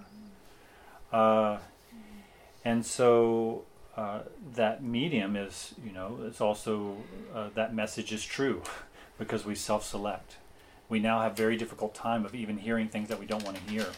And in fact, within the classrooms, this is Peterson's problem, uh, is that even in the classroom we're not allowed to have difference. Lindsay Shepherd was, she said that, if I'm right, she said that she was left, and then she showed this as just all showing Peterson's views, and when she got called onto the carpet, she changed her mind and said, "Wow, I didn't know that I was, you know, uh, you know, poking the giant. I didn't even realize. She thought I actually there was a free exchange of ideas. Uh, so, so yeah, it's really good to. Can I add one that. thing to that, Mhm. if, if I may? Sorry, it it just occurred to me now. But in regards to the political thing, so this is really interesting. So in the past we've thought of politics, for example, with all this right, left, and stuff. It's kind of been crystallized in these these binaries. Like this is where the left is, this is where the right is, and that's been a principal part of the discourse for a long time. But now we're seeing Peterson's kind of looking at it, and we're, we're seeing it break down anyway. He's showing us that it's part of kind of an anthropological outgrowth of who we are. I mean, the left, um, we need to nurture, we need to be socially minded, we need to be thoughtful of one another. That's, I mean, think about it in caveman times. We are a community, we are tribal in nature, that's a fact. But at the same time, if you go and then with caveman brain, um, we want to be rewarded for individual efforts. I mean, the the the strongest ape is going to have the the largest harem. Let's say, you know, maybe that's not the best example, but um, Cody veto veto. Okay, okay, okay. Anyway, uh, so what I'm saying is, if you, you fast forward that today, we're seeing, I think, a more interesting, or not more interesting, a more useful dynamic within those binaries playing out, where Peterson, oddly enough, is actually advocating for we need left and right. It's not a binary, it's a continuum, and we need to have this synthesis, and that's not something that's too common, right? And if we don't have that, that's when we're going to have chaos and problems and ideology. And ideology, yeah. We've already started sliding towards that where we have this, as you say, crystallization of the left and the right in binary terms. And it seems to me that Peterson has somehow, and, and I've had a friend of mine who's quite the thinker, he says to me one day, there's no middle left. There is nothing Mm. there. Mhm. It's gone. Uh, but somehow Peterson has come up with something to stand on, and he's being reviled from both left and right simply because he's had the audacity to find middle and stand there. And I and I for no other reason I think that worth uh, looking into. Um, so I kind of want to go back to what you said about how it's affecting like young men and pre-evangelism and all that because I'm a Southern Baptist Christian college student in the states, so like this is very prevalent where I am, and a lot of my friends are very much on the um, train with everything that he says. But there is a lot of caution that needs to be worried in like how you see that as being Mhm. pre-evangelism because for the people who have already converted, it's been really toxic on our campus because instead of them like being more passionate for the gospel and getting mm-hmm. compassion, instead they're becoming really fascinated with philosophy. So a lot of them are actually like almost deconverting because they're just starting to view mm. God as more symbolic. So like I've seen a lot of mysticism arise Mm. in a very negative way because they're starting to see everything as archetypical instead of actually mm. present within his- history. And then with that, a lot of people are starting to view his sermons as, or his lectures as sermons because Yes. of how enticing he is as a speaker and his passion behind what he says and his willingness to address the culture directly um, rather than beat around the bush and how he discusses topics. So as much as it can be helpful, it's actually really poisonous right now to some people within the Christian context who are the younger generation because they're eating up things. Or they're eating up everything he says because he's actually saying something, but not everything he says is rooted in truth. Now, if, if you were to describe a, a preacher on Sunday morning in all those terms, Mhm. would you go to that church? That's mm-hmm. people would go to that church. And that's the issue. So for me, that's part of the answer. Is like because one of the things that he said that just really hit mm-hmm. me was that because he's you know he, it wasn't his intention I don't think to fall into all this stuff about transgender mm-hmm. pronouns and so on. That's just a fascinating kind of byproduct. But one of the things that he said is that free speech is necessary as a, as an antidote to chaos. Mhm. Like when he talks about the logos, the word becoming flesh, he's saying you need to speak up in your situation, or else chaos will ensue. But free speech not rooted in truth can produce more chaos. Well, perhaps, but what he is saying is if you legislate or self censor, Mhm. which is really where the Christian church is today, I believe. I mean, Mhm. You know, all those young men, why are they so excited? Well, because you can't say what you're really struggling with. Mhm. I mean, you really can't. You can, I mean, I know. Or really wanting to say. Well, I mean, I yeah. So for me, there's something in what he's saying that, you know, that he, he said. Sorry, my mind is. I get too wrapped up in too many different ideas. But but what he's what at one stage what he said is that free speech is the opportunity to speak freely what you believe, and he said necessarily it will cause offense. Mm-hmm. I mean, Jesus said the same thing. it'll cause offense. Blessed are those who don't, who listen but don't take offense. So one of the conversations in our family for years is you can, people can offend you, but you don't need to take offense. Mm-hmm. And to me, in the circumstance with all those, with the, the stuff on the campus, it would be to speak that word. Is to say, you know what? Is it possible that the word becoming flesh is, as Jesus again said John about John the Baptist, it comes violently. Or again, you look at the verses, how many people listened to Jesus until he said things that were a little too difficult and then they left? Mm. Huge numbers. So I, so I say there's something about this that, that uh, for young men who, who perhaps have self censored and haven't been able to speak about their struggles, their perceptions, whatever, whatever, Peterson is saying you need to speak out and speak up and to risk making a mistake. Martin Luther's favorite phrase was sin boldly. Don't just self-censor, speak up. And but in a community like here, where you have the trust that people will try to hear what you're what you're trying to say and not just be offended by words that perhaps are mistaken. There's something about that process that to me is just like you know, in the beginning was the Word, and the Word was made flesh, and the Word has come and dwelt among us, and it has to dwell among each of us. So, so I, I get excited about it, and yes, at the same time, I'd be really uh, hesitant about where it could go as well on campus. Great, Jessica. Yeah, I, I wanted to build on what you were saying because I wanted to go back to that too, and because I was thinking Back to the um, decoding. Back to the, the- idea of the proto evangelism and the appeal towards to Christians and Mhm. being a catalyst for conversion. Because I'm I'm really curious about that because on the one hand I think I heard some really bad theology in and I'm my exposure is tonight. So but just this I like the word coding was in there. And I know there's genetic code, but I also think computer code and it makes me think his part of his theology is the big programmer in the sky. Or some kind of and there's something extremely dehumanizing that would then run through his entire undercut. Mhm. and i i also um, need to ask if he uh, if he's talking about myth and kind of pulling out meaning does he address the resurrection or does he use No, the I don't think- as much as the death I have not seen him talk about the resurrection, but I did hear from someone who really likes him and has watched a lot of his videos. Someone said, "Do you believe that Jesus rose again?" He said, "What do you mean by Jesus?" So, uh, and elsewhere he talks about, and then when he talks about Genesis one through three, he said that uh, when when people are trying to ask scientific questions or is it true scientifically, he goes, and Christians fight on it. He goes because they're missing each other because they're talking about two different truths. Yeah. Um, he, he even goes with personal truth at times. Uh, he says live in the truth, but then sometimes he goes live your personal truth. Yeah. Uh, yeah. um, so he said it's more about its psychological meaning, though it may mean more. He says sometimes, but he doesn't.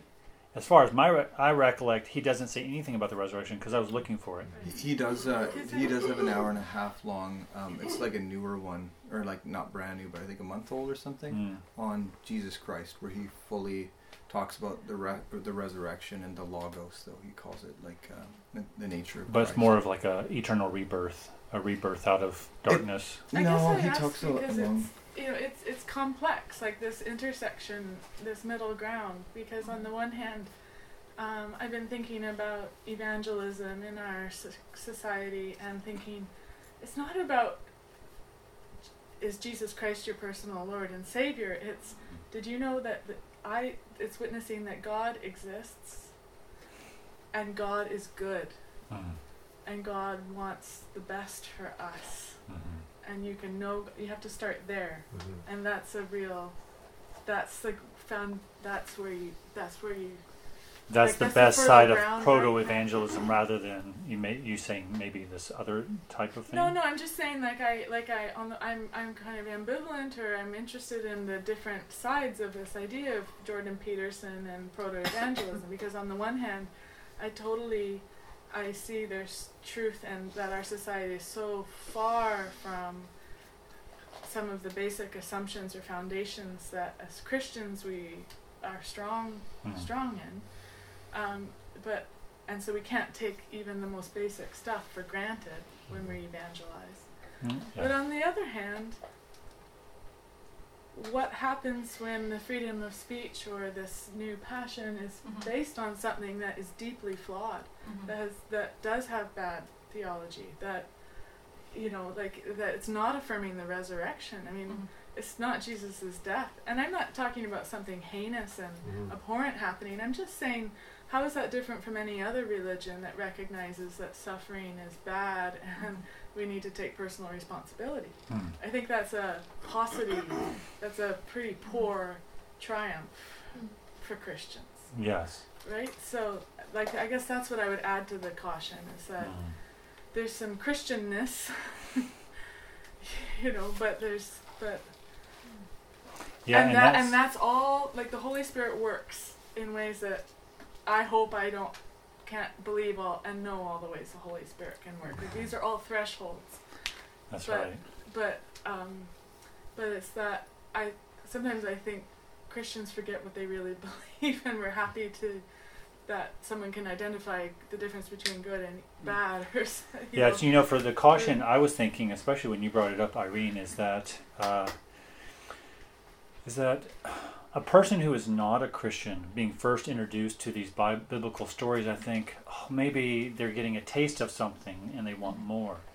But for those who are in the church, and you said that the church has often failed, they're not speaking, they're not being engaged in culture, they're not speaking language that people understand. Uh, a lot of people have very superficial understanding of biblical stories. Mhm. They have a very superficial understanding of the biblical narrative um, of uh, or biblical life, uh, a, a holy Christian life, obedient life. It's very shallow, very superficial, and a lot of it is undergirded by lots of bad theology. So when they read someone, and also you have the therapeutics so strongly enriched in the church where it says, well, I need to deal with my suffering, and I go, and Christ makes me happy because it pulls me out of this darkness I feel. And if that's all it is, not counting the cost of the disciple or uh, anything like that, uh, I can go many more examples. The prophetic um, is that I think, yeah, it could be toxic.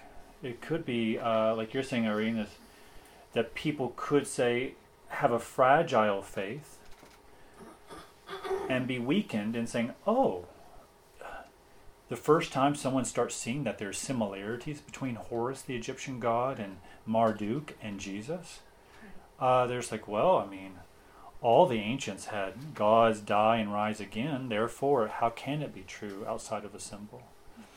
Uh, there is an eternal darkness, or there is a chaos, uh, and so they start seeing that this psychological interpretation as the authoritative word. Mhm. That's where I want to be a bit more cautious. Mm-hmm. But for many people, their faith is weakened before they've gotten there. Like the mm-hmm. church isn't doing what it's supposed It has do. weakened, but I'm just saying seeing Peterson as a way to in strength to in strengthen their own Like a confirmation of. Mm-hmm. yeah a confirmation or you know, just think more deeply.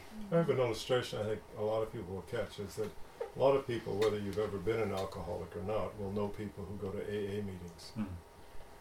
And you will know that there's millions of people who have been saved from hell on earth in their own lives by th- through the 12-step program of Mhm. AA. Um, the people that put together the AA program came out of a Christian perspective. They put it together. It is a kind of a proto-evangelism, Yeah, I would say, yeah. from a Christian perspective. Um, I had a friend who uh, was in AA, and um, his, I mean, he described his life in heavy detail to me over a long time, and it was it was awful. It was horrible. But AA gave him everything. I mean, his sobriety and his life and so on. He's a constructive member of society. He got married. He's got children, and so on and so forth. Mhm. On one occasion, he said to me, he said to me, you know, Eric, I said, why are you in such a bad mood? What's going on? He said, oh, I don't want to talk about it. Because he knows I'm a Christian, we're a church. And I said, come on, Tony, tell me, what's going on? He said, well, God's been so good to me in AA. you have no idea what's, uh, yeah, you have some idea of what's happened to me through my life. So I kept, you know, there's all these references to Jesus, so I figured I should go to a church. He said, so I've been. He said, it's not even as good as an AA meeting. Mm. And you ask yourself why. First one is people are real. Mm. Every AA meeting, Yeah. two or three or four mm. people get up and tell the god awful truth of who they used to be, how they've changed, and what's going on. Mm. Everybody's accepted. As soon as you request help, you're given a sponsor that you can phone 24 hours a day, mm-hmm. and they're there. Mm-hmm. There's so much in the in the program that I was just like, oh my goodness, mm-hmm. Why doesn't the church discover this? Mm. well, the church was that, you know. So I I think of Peterson. I mean, I don't know. I'm I'm talking way more than I ever intended to tonight, but to me, what Peterson is doing is a little bit like AA.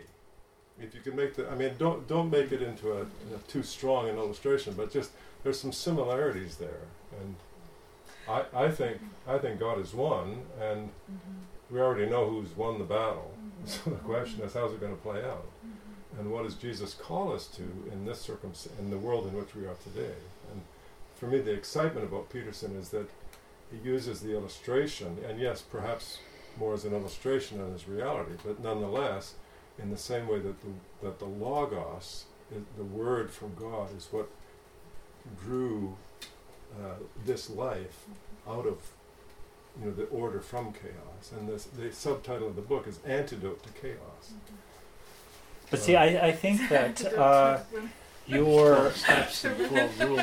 you you have a depth of understanding of the Bible and of Christ and of personal experience with the Spirit that enables you to read Peterson and to mine its deeper depths.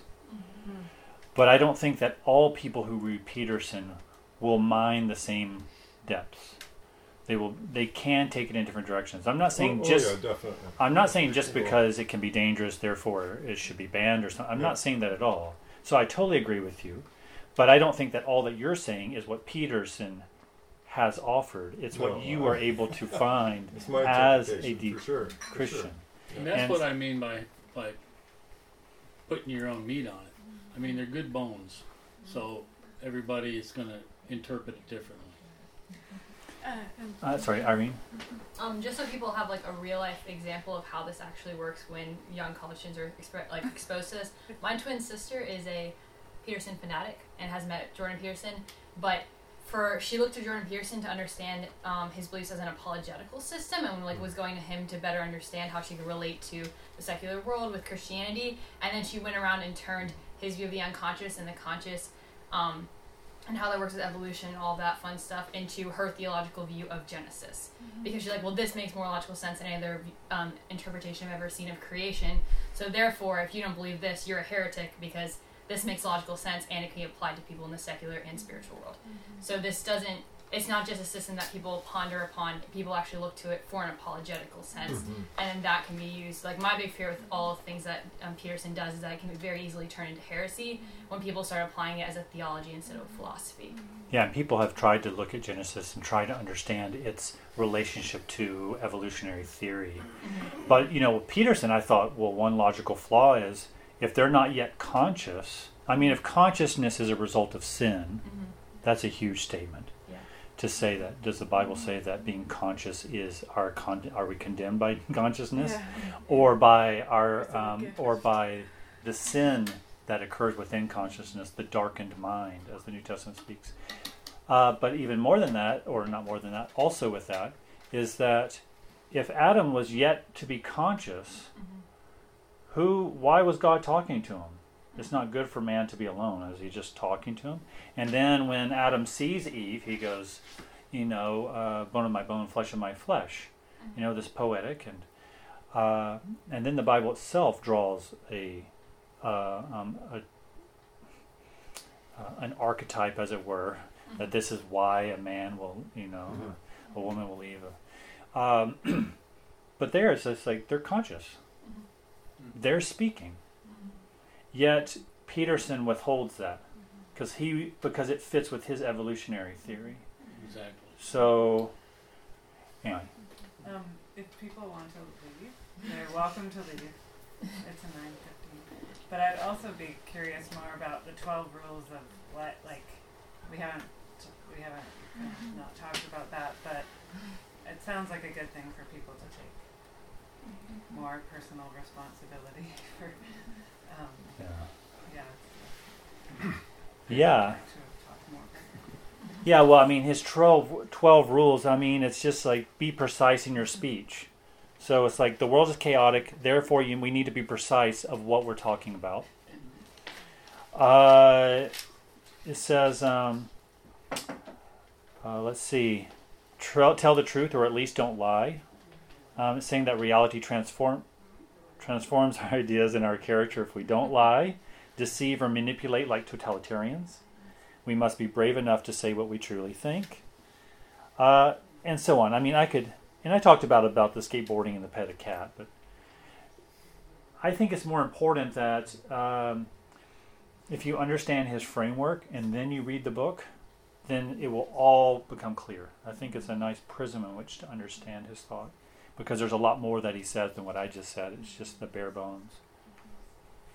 You know, I think I haven't gone through these, uh, like I haven't read the book, but I, I read the Bible fairly often, uh, and there's a lot of uh, places in the Bible I couldn't give you chapter and verse where you could find these, in, including pet the cat. I mean, Well, I uh, think there's also a lot where you would find something opposite to these. Like treat, um, make friends with people who want the best for you. there's not a lot of room for gospel work in. in That's that, right. You know. That's right. One question I I have, sorry. And Christ never spoke Oh, up sorry. before Pilate. There was don't know. times when he spoke and he said, "Keep it a secret," and then sometimes he did. Yeah. He did proclaim. That's true. Yeah. Sorry. That's okay. I'm not Um, getting excited. And I'm, I'm I'm interested in. I mean, I don't know if I'm adding a layer here of, or not, but um, the whole thing. I mean, this whole thing was. I mean, he came to the forefront of news media and everybody's conscience, conscience, conscious, Consciousness. Consciousness. consciousness. Um, with the whole thing about the transgender, you know, and we've we've talked about the uh, male, the, the me- feminine and the masculine. The feminine being chaos, the masculine being uh, order.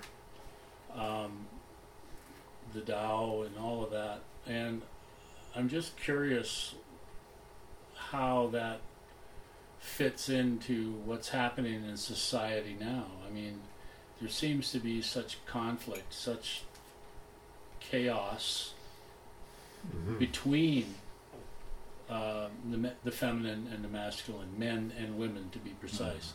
There seems to be such terrible uh, tension and chaos now. Uh, the, the recrimination and the re-recrimination and the uh, I'm just curious how all that fit, how this all fits in with that. That's a very good question. I don't know how to answer it. Go ahead.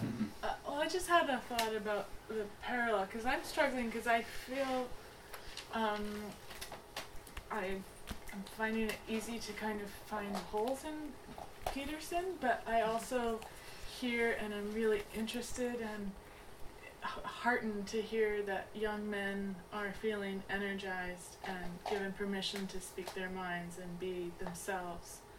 And I, I I'm loath to press against that. Like, I want to encourage that.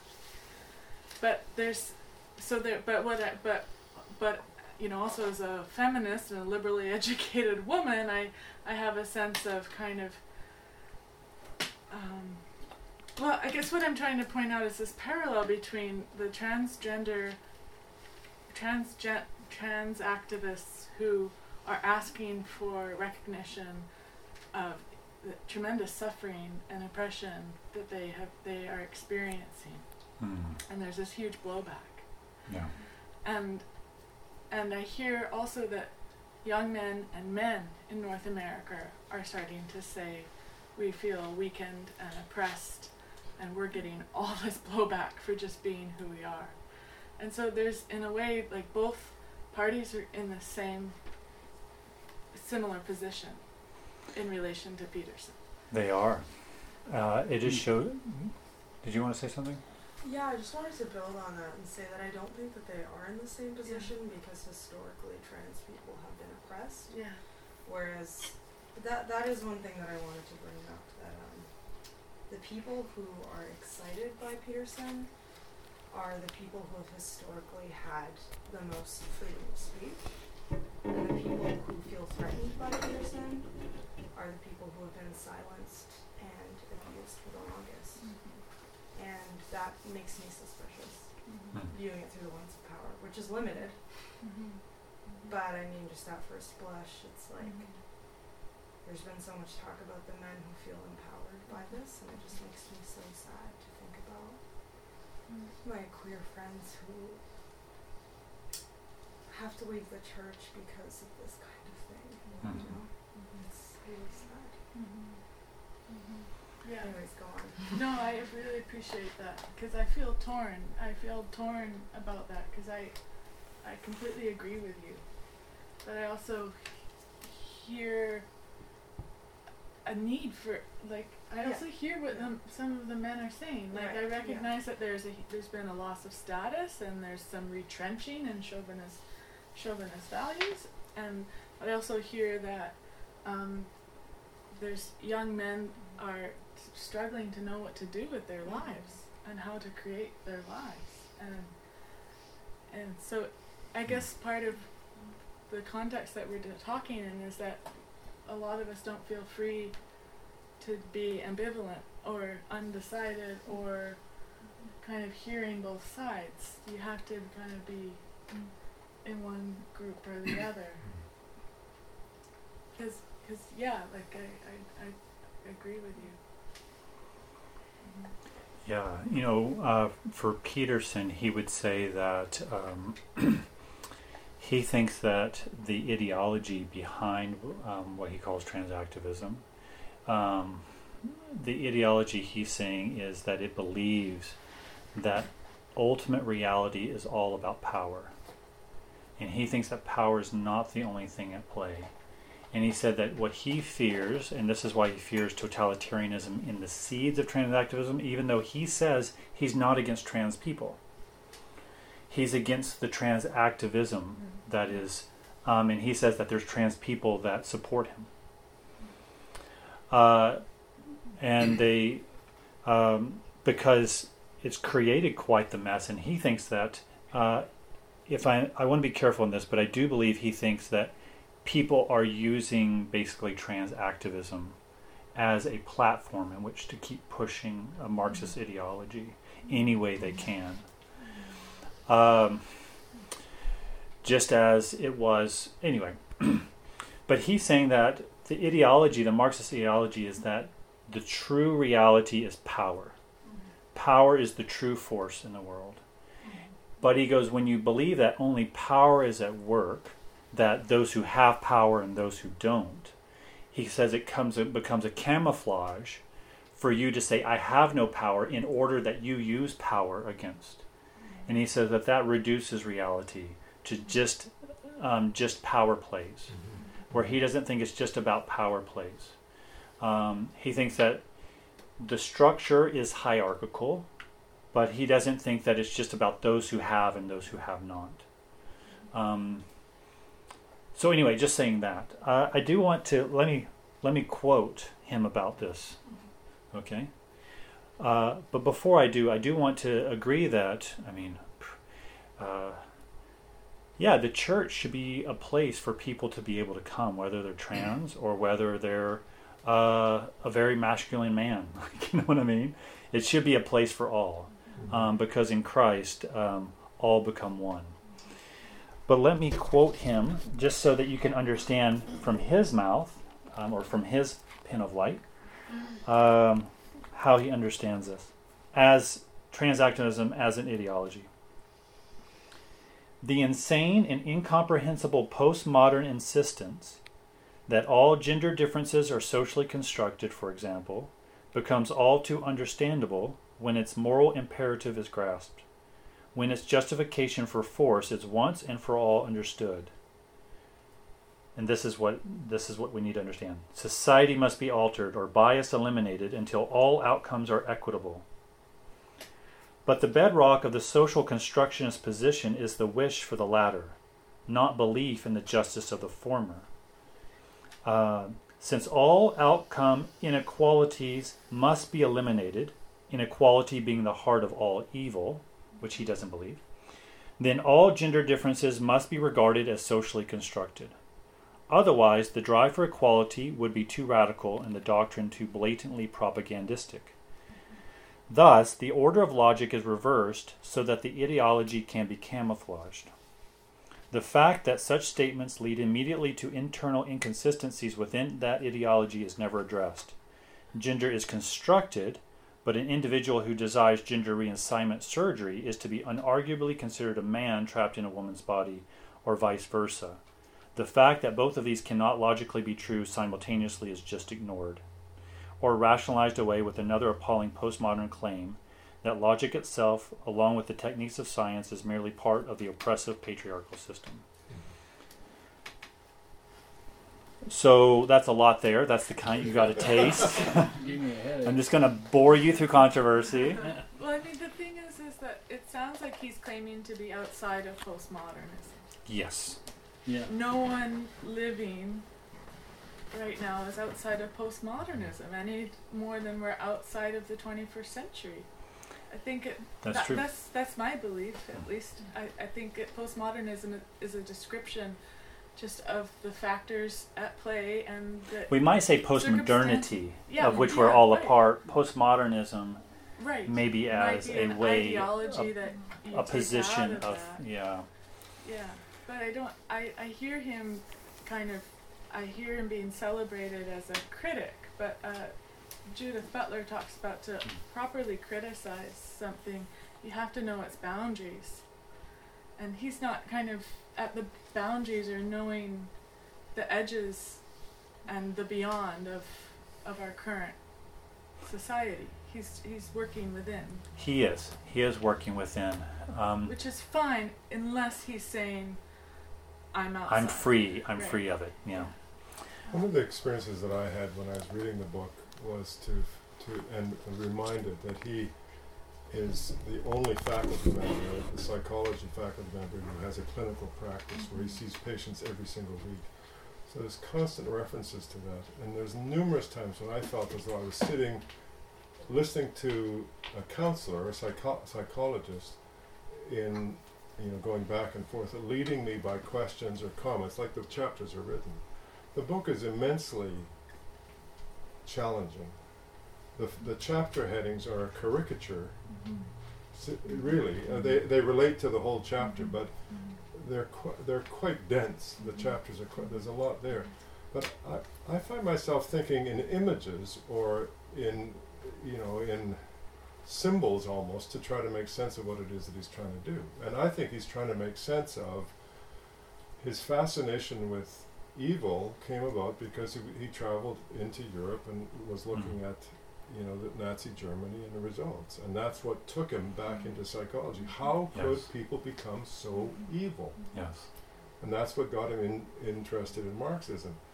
But but I see the book as you know he's read so widely, and and so on. But I see him as a person who spent all this time listening to people and counseling people and Mhm. trying to help people find order and balance and harmony in their life. And so what he's what he's done in this book is he's siphoned down a whole I mean you know reams of mm-hmm. stuff into these 12 and the, the titles are curious and they sort of point a little bit but there's a lot in each chapter. And so for me there's something in that that if i i find I, I want over and over to take something seriously and hold it lightly. Mm-hmm. You know i don't think peterson would say this is the new gospel mm-hmm. personally. But but rather he uses the historical patterns that have been laid down for thousands of years and says this is still at play for us you know, and Peterson didn't make up the thing that order is masculine and chaos is feminine. That's millennia old. That that comes. Yeah. That's the that's the old story. So he's picking up all this kind of stuff, and then and then bringing in modern uh, history and anthropology and all this other kind of stuff. And so it leaves, for me, it left me feeling breathless, or, s- or as people say, it's like trying to take a sip of water out of a fire hose. Mm-hmm. Y- You know, it just goes all over the place. There's way too much there. Mm-hmm. But it's certainly provocative. It is. It's certainly provocative. And with his with that statement about postmodernism, saying that gender is merely social constructed, I mean, the question that it, it leaves me with, and I think it's a question that he would like to be asked, is well, if if gender is merely culturally constructed, what do we do about masculinity and femininity? Mm-hmm. Mm-hmm. We may not be able to nail it down, but what do we do with it when it's so apparent?